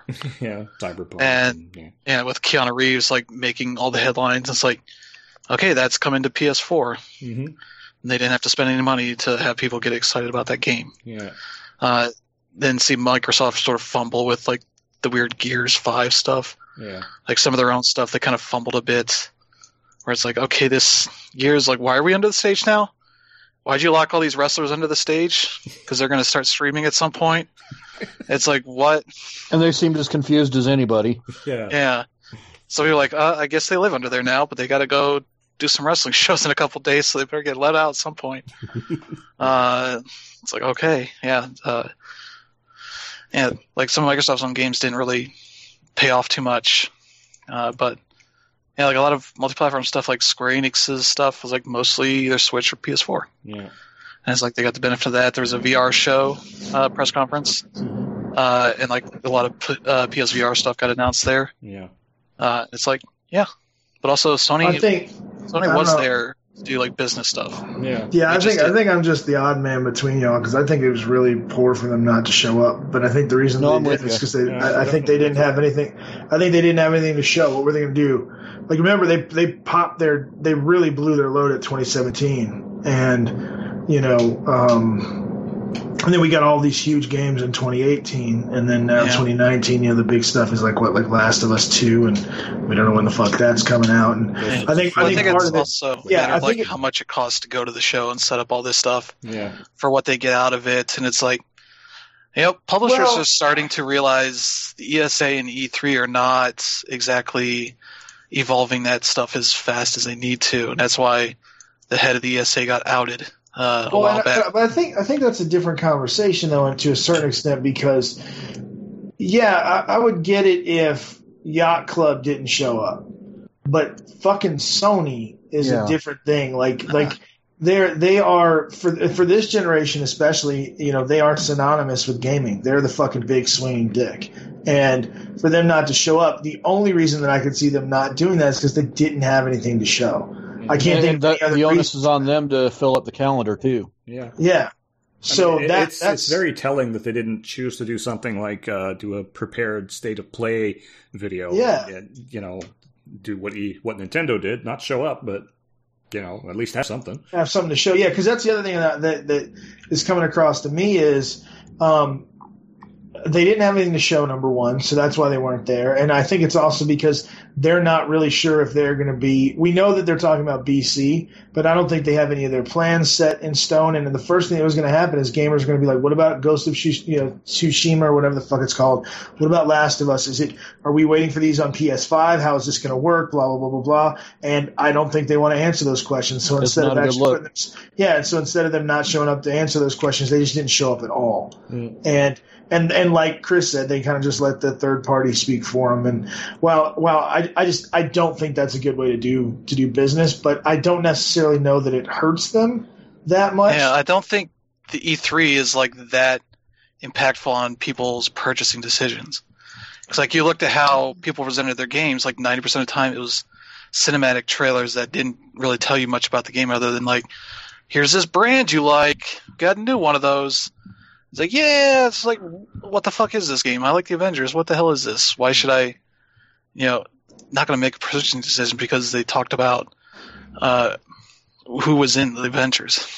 Well, It's I don't like- know. I, I guess I guess that's the other reason why. Like, I think some people might have thought that Microsoft's showing was lackluster, but I mean, they showed a lot of fucking games. Not all of them are interesting, but they showed some fucking games, and I think that's the other. I think that I think the other reason that I feel this way and why it, it kind of bothers me is because I do think that we're in full on arrogant Sony mode, and Yes. Sony, if Sony thought that anybody was a threat to them, I think they would have showed up and shown the same fucking trailers again. But they didn't. And I'll be honest with you, I'm starting to wonder if that kind of hubris is going to bite them in the ass the way that it did with the 360 and, and, and all of that shit. So, cause I think, I think the, the, the thing that I took out of the presser more than anything was Nintendo and Microsoft are showing the fuck up. Like it's not like Yep. it was with the Wii U generation and with with um, with the Xbox One launch. Like I think these those two companies, which whether any of them want to act like they're competitors or not, they most absolutely are, or they most definitely are. Um, Nintendo and Microsoft are showing up to the point that it almost seems like they are they are coexisting because they don't want to deal with Sony and they're like fuck Sony. And then because this was really to me Microsoft and Nintendo show, and I don't really feel like much was lost by Sony not being there, which I also think kind of speaks to the fact that if there was anything else that we knew that was coming out, them being missing would have been a big deal. But because we don't really know because they haven't talked about anything except what we saw in 2017 and 2018. I just, to me, it just, it just reeks of they're not quite sure what they're doing with the next generation, so they don't want to show up and get questions asked. Yeah. I don't. I feel. I definitely don't feel like it's a monetary thing because Sony doesn't. Sony doesn't have a fucking monetary problem. They have a bookkeeping problem, which is a different thing. But Sony doesn't have a money issue. Um, and so using it like, oh well, we're not getting the kind of rate of return on that. I, I don't buy that, especially when you had. Um, could you imagine what would have happened if there was a fucking Sony booth with the um, with the fact that Final Fantasy VII came out, and then they could fucking start to like truly just partner with Square and be like, yeah, fucking PlayStation's gonna be the place to play this. Fuck Microsoft and all this other bullshit. We're gonna deliver yada yada yada. Because I think for anybody that there was sort of a layman at these shows, Final Fantasy VII's remake was the thing, hmm. and that could have been. Even if Sony showed up, that could have been an incredible way to fucking capitalize. Like we have one of the best looking games that's going to be coming out on our fucking system first, and you know here's why. Oh, by the way, here's the other shit that we got. Like it would have been definitely an opportunity for them to do a one-two punch to go. This generation was ours. Fuck you, Nintendo, and fuck you, Microsoft. And they didn't do that, and I think it's just because they don't have anything, and that's something that's concerning, at least for me. And but I think it's also being No brought news is bad news. yeah, I think it's also truly also because of arrogant Sony. You know, this is this is how they are. Yeah. Well, and that's the perception too for a lot of people is that they didn't even fucking care enough to give us, you know, a five minute video, Yeah, if that. So why are we gonna, you know, why are we gonna bust our asses trying to find out when the PS5 is coming out? Hmm. yeah. yeah. Oh, I'm sure they'll be more than ready to tell us next year. Yeah. I'm Yeah. sure, but you know, they're still selling the PS4 Pro for fucking 250, 300 bucks. Three Why should anybody is on pay that? Yeah, Why should Yeah. anybody pay that? yeah, and that's why I think that's why I think these conferences worked out much better for Microsoft and Nintendo because they not only showed we're here now, but we're also going to be here for the future. Yeah. Sony just didn't show up at all. Yeah. Yeah. Yeah. And I mean, Yeah, so people- I mean, Spencer, it's what he said uh, basically like, yeah, E3's better if Sony's here. Uh, Yep. like, show you up to play. there. Yeah. Yeah, Yeah. But they didn't. Mm. Yeah, and I, and I don't I don't think they've gotten banged on as hard as they should for that. I think it's it's I, again I don't play my PlayStation as much as I play my Xbox, and I don't play my Xbox as much as I play my PC. But you know, I, I do think about that. Like when we see we know that Microsoft has gotten aggressive with their price points for things because Sony beat the shit out of them this generation. Um, but I think what we've we've definitely seen is you guys remember the PS3 turnaround? Yeah. I feel like that's what Microsoft and Nintendo did on the tail end of this generation. Yep. They they showed up and they said this is what we can do. Nintendo focused on their strengths, and I think Microsoft did as well. Um, and I think to me at least when we're when we're because I, I really do feel like this E3 was also indicative of sort of a a landmark shift in the console space in that now we have we have we have all three of the big hardware groups going. We have no problem doing iterative consoles. So the idea of what a generation is i think sort of fundamentally changes there. But i also think especially with microsoft embracing the idea of backwards compatibility like in, a, in sort of a steam like way like you're going to be able to play your games. If you buy them with us you're going to be able to keep playing them is a really important thing um, and it's one that we know Sony needs to go in that direction, but they've shown they have, you know, they have to be dragged there. Um, and so in a lot of ways, Sony not showing up to me almost feels like in a way like the industry is not moving on without them because that's definitely not the right way to, to explain it, but that Sony has sort of always been kind of like this big figure in the gaming industry and them not showing up and not having anything to show, I think also shows that what we have now will also work just fine. Um, and if I was in Sony's position, I'd actually kind of be worried about that. I don't think you can be arrogant at that point and go, yeah, we didn't show up, but that's okay. When you look at like, look at all the shit that again, I know we had a bunch of third party stuff on the Microsoft stage, but that's, that's big, that's big shit. And especially when at the tail end of the generation, Microsoft's big push for a lot of gamers is play your multi-platform shit here then you're also creating a type of hook for that ecosystem, which is going to make it easier for them to stay there for the next generation. And they're already talking about that, and Sony's not. Mm-hmm. Yeah. So, so let's get on to our uh, our game picks of the show. Uh, we're running along, so we'll try to keep these as, quick, as short as possible, Yeah. I guess. Uh, so uh, for mine, uh, from the Ubisoft conference, uh, Watch Dogs Legion and Gods Yes. and Monsters, uh, two really awesome games. Well, that looked looked awesome, uh, and two Ubisoft games which I typically don't care for. So you know, Yeah. you got you know they, they're doing something that I'm interested in. So there's that. Uh, then uh, from Bethesda, uh, Doom Eternal. That's like, duh. Uh, for me, it's like yeah. uh, Square had uh, Oninaki, which looked. Uh, I had no interest in, in that game up until I saw it actually in in action. And I'm like, it's basically an Ys title. yeah, uh, like, okay, yeah, I can get into this. Uh, and then uh, also from Bethesda uh, was uh, Ghostwire Tokyo, uh, yeah, which looked incredibly interesting and you know very unusual. And uh, Ikumi Nakamura is amazing. So uh, those were my picks of the show. Um, about you, Pat? I'm going to be agreeing with you on Watch Dogs Legion, Oninaki, Ghostwire Tokyo, absolutely. Um, those are all on my radar now, and I, you know, can't wait to see more of them. Um, I'm also going to throw some love to the Square Enix show because of Trials of Mana and Saga Scarlet Grace.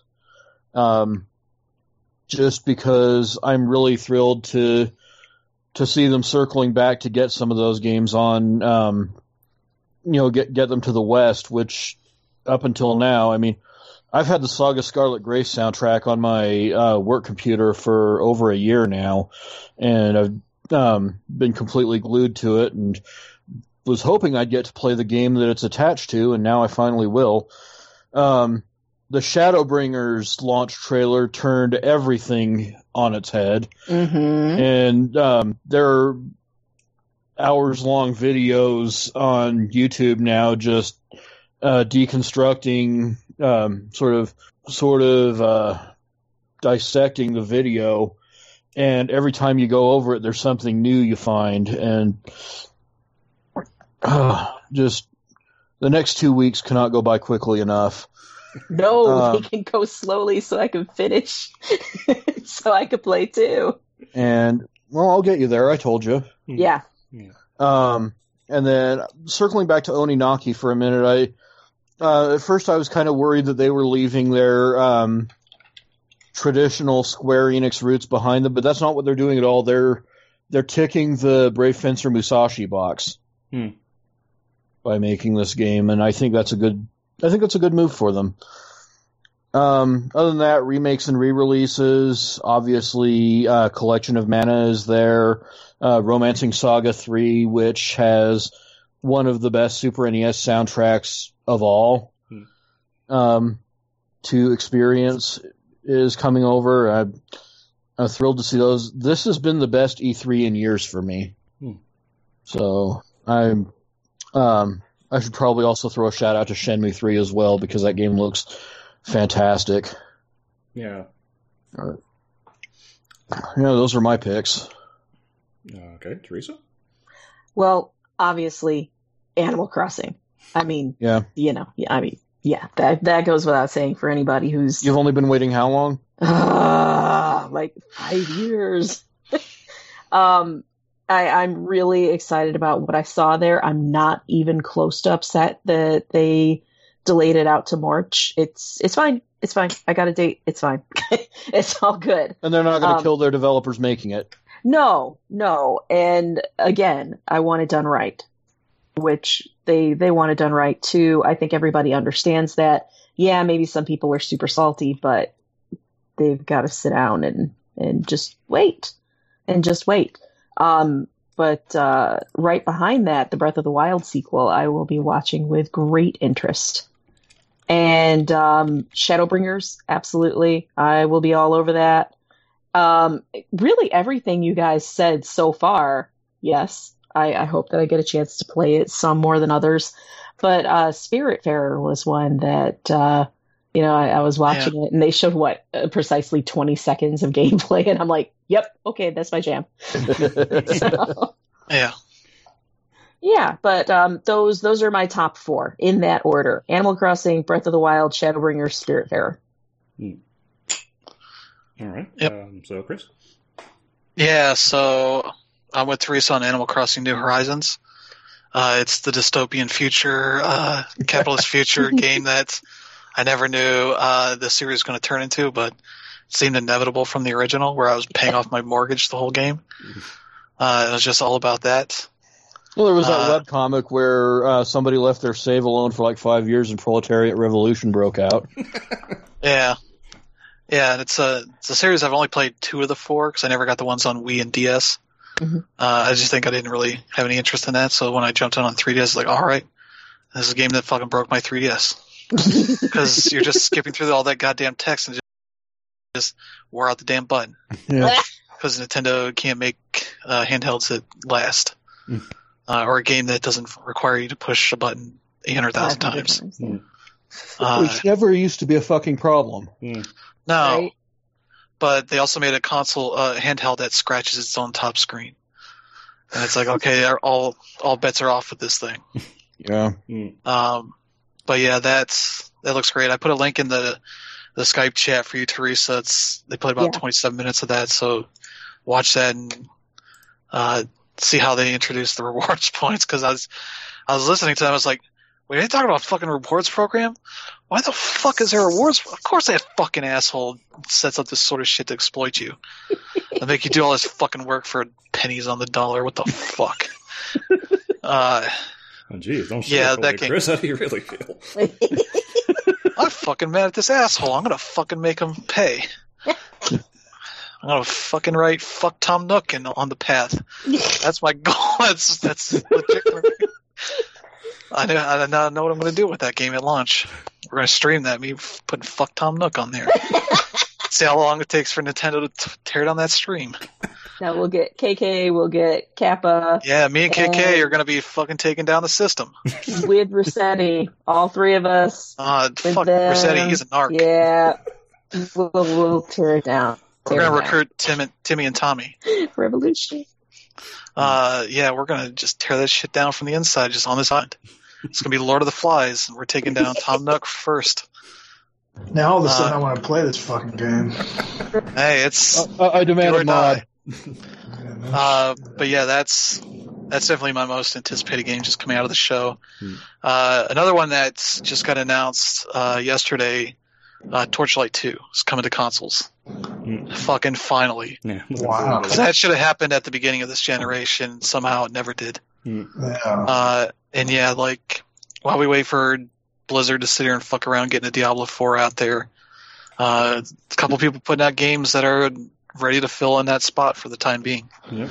Uh, and that's uh, Torchlight 2 is September 3rd. Yeah. Uh, which same day as Borderlands 3. Hmm.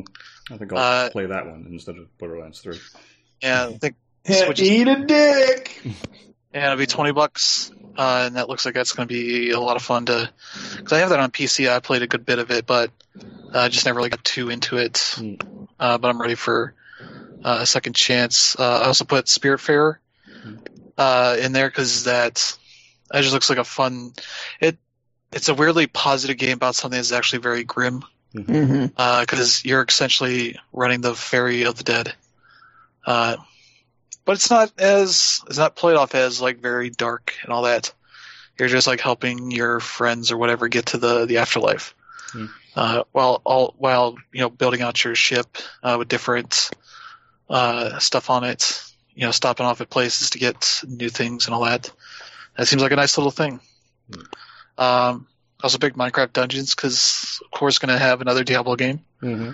uh, that's going to be coming out, I think, next spring, uh, and that's going to be just fun having like something uh, of a spinoff of Minecraft that you know does something interesting. Yeah.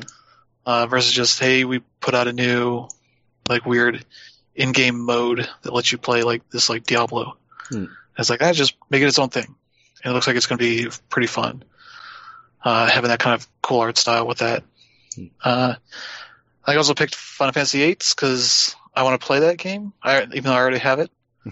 Uh, for on the the PS3, the PS1 Classic version. Yeah, I just think it's uh, weird that they. Um, no, I'm kind of with you on Final Fantasy VIII because even though um, I have a very acrimonious history with that game, compared hey, uh, to that game what, is trash.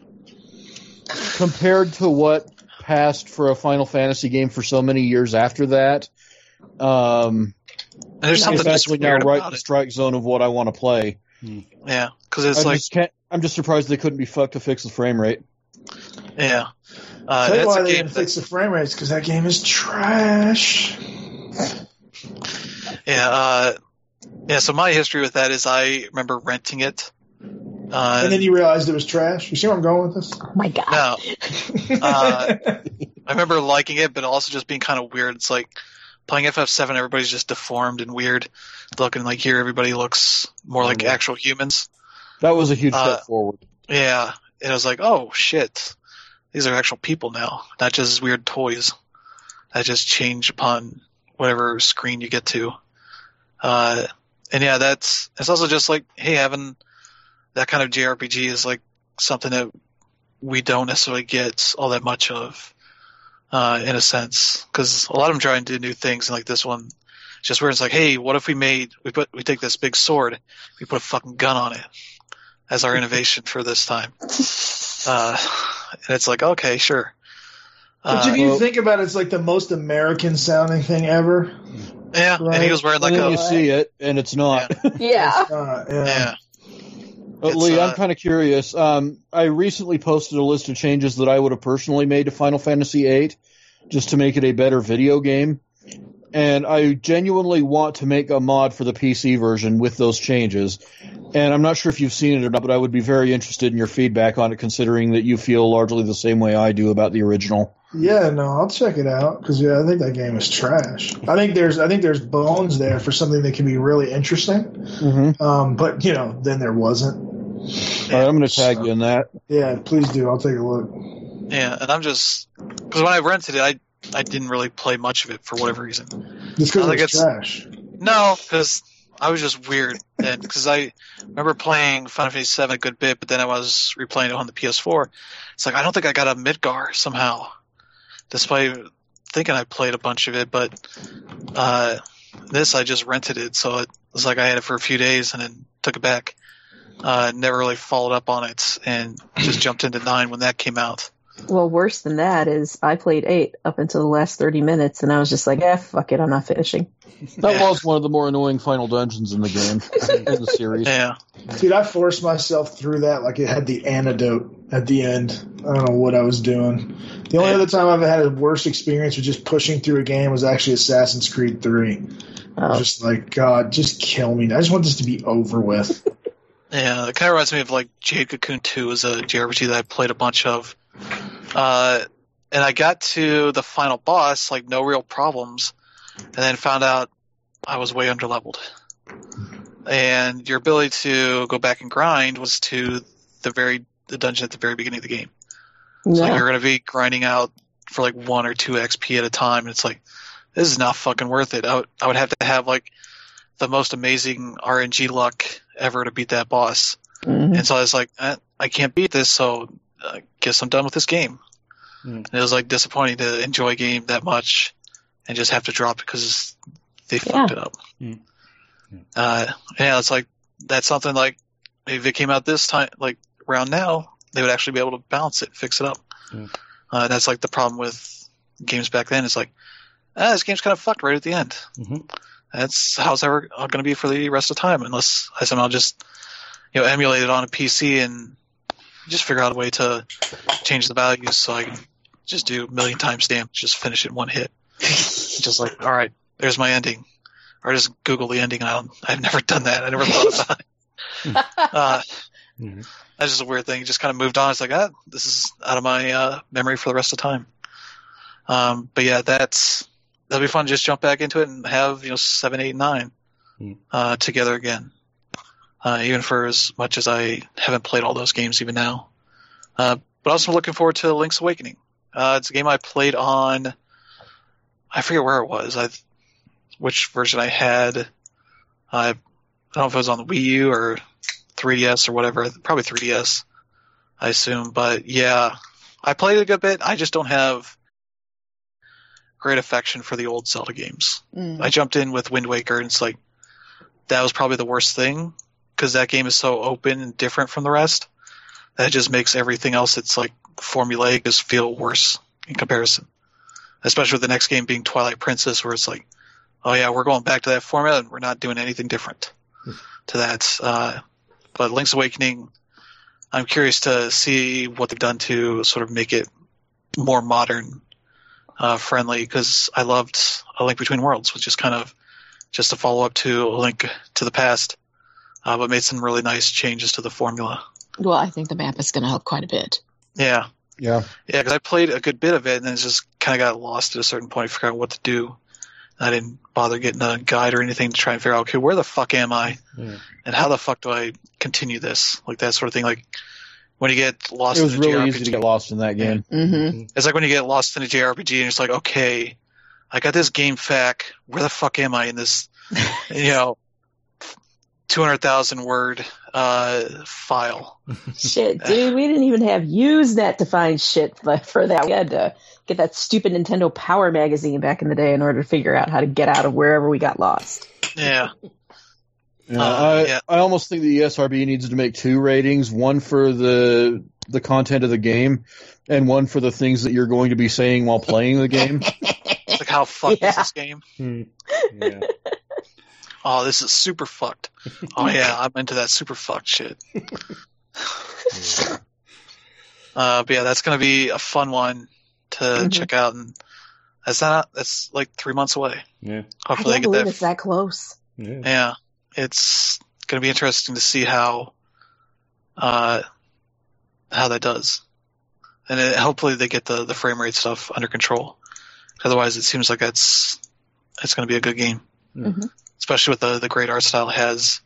As much like Jeff Gerstmann has been saying that people keep telling him everybody looks like Funko Pops. He's like, "What the fuck is wrong with these people? it looks nothing like Funko Pops." Looks like, like they even took the like we said. They took they took the uh, they got a keychain and like went to the Funko Pop booth on the show floor. And it's like, look at these. These don't look anything alike. So fuck off, people. yeah. Like literally just being yeah, mad because they hate Funko Pops for good reasons. Hmm. As much as because people have sent them to them to torture them. Uh, I think even Jeff Gerstmann has a Jeff Gerstmann Funko Pop. Like you can get some custom made. Like That's that. a thing that exists. Oh, It's like a custom made one that you can get made, Hmm. But it's it's ridiculous, and that's why they're always like just really uh, confused by the Gears Pop game Hmm. because that is just a very weird thing, especially what the gameplay is. Uh, but yeah, that's kind of what I'm excited about from this show. All right, Lee. So what do you do? Yeah, no, I'm pretty short and sweet. The stuff that we already knew. I'm really looking forward to Dragon Quest XI. Uh, of course, Cyberpunk, because I'll fucking play anything that CD Projekt Red puts out. Um, I was actually, uh, I was really surprised with the Keanu Reeves reference, but I thought that was, I thought that was so cool considering, you know, all the stuff that he's done. It's, that's been like in Cyberpunk, Johnny Mnemonic, fucking The Matrix, all that shit. Um, I'm, I'm actually really interested in Ghost Recon now that I know that they have the AI teammates back in it.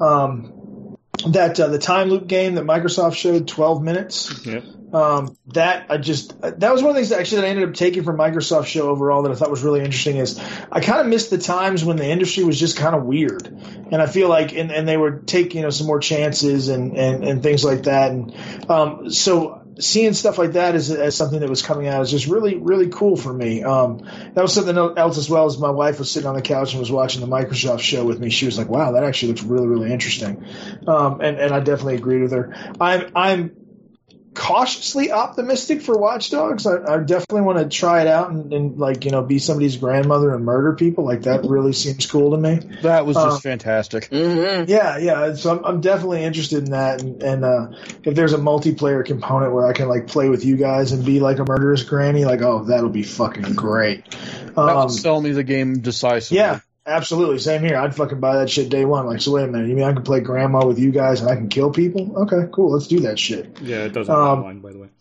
Oh fuck! All right, well shit, we're, we in there. Um, but no, and then uh, I'm also looking forward to uh, Link's Awakening as well. I, I, Link's Awakening, you know, kind of brings me back to a time like going back to what I said a minute ago when Nintendo was just, especially at that time, was just doing weird shit. You know, they were trying to see what what sticks, and and Link's Awakening is one of those games. that don't feel like it's nearly as good as Link to the Past, but I think it's a really good sort of addendum, as it were um, like you know does some interesting things and you can see some Mario DNA in it and then you know so I'm real curious to see how that that turns out and I'm really looking forward to it. Um, I'm also looking forward to the uh, Marvel Alliance three. Um, I want to see how that turns out. I love those games. I'm, I'm just a, a big fan of beat 'em ups in general. So I, I thought I, I agree with Pat. I think it's one of the best E3s that I've seen in years. In that it it showed me some stuff that I was definitely looking for. Showed me some stuff that I wasn't expecting, and I didn't really come away with much where I felt like, oh man, what you know, this stuff is a letdown. Um, I mean, it made me believe in E3 again. I, I mean, you you've been around me. You you know I've taken a giant shit on the last three E3s, yeah, and um, yeah, this this one really made me. Um, it gave me hope for future E3s as well. It makes me feel like not everyone has forgotten the point. yeah, agreed. Yeah, no, so I, I I really, I just thought it was a, a really overall a really well done show, and uh, I'm I'm very uh, interested in kind of what's what's coming next, most definitely. Mm-hmm. So All right. So uh, I guess we have to ask the age-old question: Who won E E3? Nintendo. I feel like a fucking winner myself. Um, but yeah, I'm, with Teresa. Nintendo with uh, Square Enix closely behind. Uh, if they could have found a way to sell me a copy of Final Fantasy VII Remake, I'd say they took it. But um, it, it's definitely a top two there, Nintendo and Square Enix. They uh, they blew me away. Yeah, I feel like for me it's a tie between Microsoft and Nintendo. And like I said at the beginning of the show, I feel like Microsoft showed up for 2020 and Nintendo showed up for 2019. Okay. And- Uh, yeah. Uh, I think Tom Nook won. Uh, he he is just the billionaire in this scenario, just Hmm. torturing people uh, to get more money out of them. And we pay to be tortured. Yes. Yeah, what's what up with what is that? this racket? what is this racket? yeah. I mean, I was I was a kid getting paying off my mortgage in my town, collecting shit and selling it just to pay that off. uh, it's it's a metaphor for life. Hmm. uh, everything that's wrong with it. Yeah. You just collect that shit, hoping one day it's valuable enough to get you out of your hellhole. Oh my god. Mm, That's you're so not true. wrong. It hurts. And, uh, uh, things just got a little too real here. right. I mean, that's what Tom Nook does to everybody. Hmm. Breaks you down, then you f- fucking delete the game, and you realize you can set yourself free. wow. Yeah. Oh God. Uh, More liberating yeah. than leaving Facebook. yeah. Anticipated game, guys. God, if he's running a fucking social network, oh my god. Uh, no, that'll be the next one. Yeah, you know, probably. in like twenty twenty eight. I don't. I have to see more if he's running like, you know, Nookbook. Nookbook. where you're fucking talking to people on the internet. Just like, oh, where are the red pills in here? Because uh, I gotta fucking roast them. Uh, yeah, I, know, I thought I thought most of the shows were decent. At least had a couple things I was interested in, some stuff I wasn't. Uh, yeah, the Microsoft one's okay. Not really a ton. Like, yeah, like I said before, it was more of a, an advertisement for Game Pass and why I should at least continue pursuing uh, cheap sub uh, ways to add uh, add more time to that stuff. Yeah. Because uh, uh, you know, just get to play some of this new stuff without having to put any further money into it, that's pretty good. So the way I like, the reason why I like EA Access is like for thirty bucks for a year, I don't have to buy any EA games if I don't. Not like super necessary to have to play it day one, hmm. uh, sort of thing. Where it's like, okay, yeah, I can get in here, check this stuff out, and you know, move on without having to be like, well, I paid sixty bucks for this, I better fucking play it, hmm. sort of thing. And I think that's the nice part of that stuff. Uh, it's like, you know what? if this is you know got me five hours of fun out of you know whatever eight thousand hours they want you to play, like that five hours is good enough. Mm. Especially with like stuff like Forza Horizon Four is like, you know, I put like thirty hours into this. It wants me to put three hundred. You know, fuck them. Hmm. Thirty hours is good enough. Mm-hmm. I opened enough. I did enough wheel spins for a lifetime from just leaving streams sitting online hmm. uh, overnight. And I'm just in the weird category of I only play one EA game a year, but I absolutely have to have it on day one. Hmm. Yeah, like hmm. you're you play a ton of it. Hmm. It's yeah. like how I buy MLB the Show and I play a bunch of it, and it's like if I had to wait six months to play the full thing because if it's in a sub, it's like I wouldn't do that. Yeah. Uh, but it's like how I bought Burnout Paradise Remastered. Cause like I gotta have that. I gotta inject that into my veins. I own it on every platform. Uh, and that's just how it goes. Uh, but yeah, I just I don't know that I'm necessarily a big fan of the PC part of the whole thing. It's just not well organized just yet, and yeah, their their launcher just isn't great. But that's because it's still early on. Hopefully, right? It's it's gonna be super interesting to see what they do with that. Yeah, like and the they'll do something great with it. I'm sure. Yeah, yeah, like when I look at, I just opened it. Like the installed is just in this weird bar on the side, hmm. mm-hmm. and uh, launching it's you just hit the button on there and launch it. Uh, but like, yeah, just getting around, it just feels very bare bones in the way that is at least a good start for them. Uh, but yeah, it's. I'm not really a big PC person, so I don't have like a ton of space. So I'm not downloading, you know, Metro Exodus because I can't fucking run that shit anyway on a 770. Even though I could probably run fine, but mm. it's like no, if I'm going to play it, mm. let's say 670 for minimum. Mm. Uh, but yeah, it's like most of the games I'm going to play It'll on just scream for death. Yeah. Yeah. Most of the Game Pass stuff I'm going to play is going to be on the console itself. Yeah. Yeah. Uh, where I can at least run it fine and just put all my bullshit up on here. Hmm like where I have that Supermarket Shriek and the Messenger and uh, a couple other games like small stuff. Mm-hmm. It's like you know what, this is going to take up all my SSD room, and it's going to give me time to just fuck around with this. Mm. Uh, yeah. Okay. So... Yeah, it was perfectly fine. Like the stuff I'm most looking forward to this year is like still like Death Stranding. Hmm. Uh, yeah. That's just a game. I watch that trailer every once in a while and just like marveling at all the ridiculous shit. It's like, oh yeah, this is everything that games should be. it's just fucking stupid as hell hmm. with all these different Mads Mikkelsens in there. just gotta collect them all.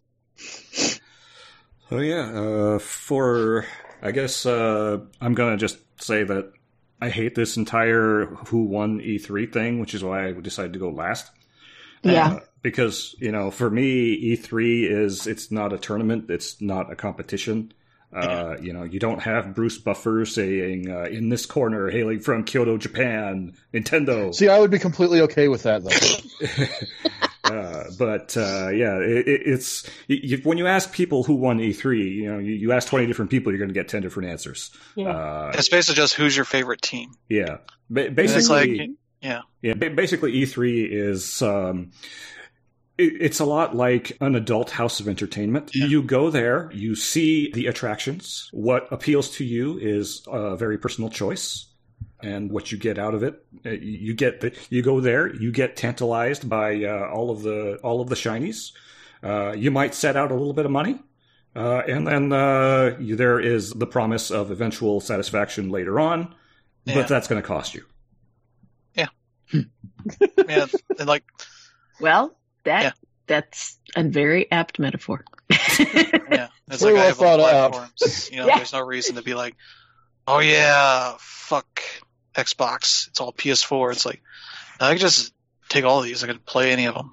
Right. Well, I, th- I think the whole uh, fanboy attack uh, really misses the point of the concept of winning and losing E3 because We're all winners. for me, it's all about, um, you know, companies will perform differently at E3, and I think those performances do have consequences. You know, um, 2013 and uh, 2015 being really good examples of that. Um, I think those were where uh, I think Sony really carried the generation by winning those two E3s. And so, um, you know, if it comes down to just who your favorite team is, I, I think it's just going about it improperly. Yeah, But I can definitely understand the sentiment. Hmm. Um, but um, I've always looked at the concept of winning and losing E3 as well. Um, how good did you make people feel about your platform, or if you're a third party, about your uh, catalog of upcoming titles for the next year? And um, those results are fairly quantifiable and not created equal. Yeah. Well, I mean, Yeah. you know, I've heard I've heard people say Sony won E3 because they didn't show up.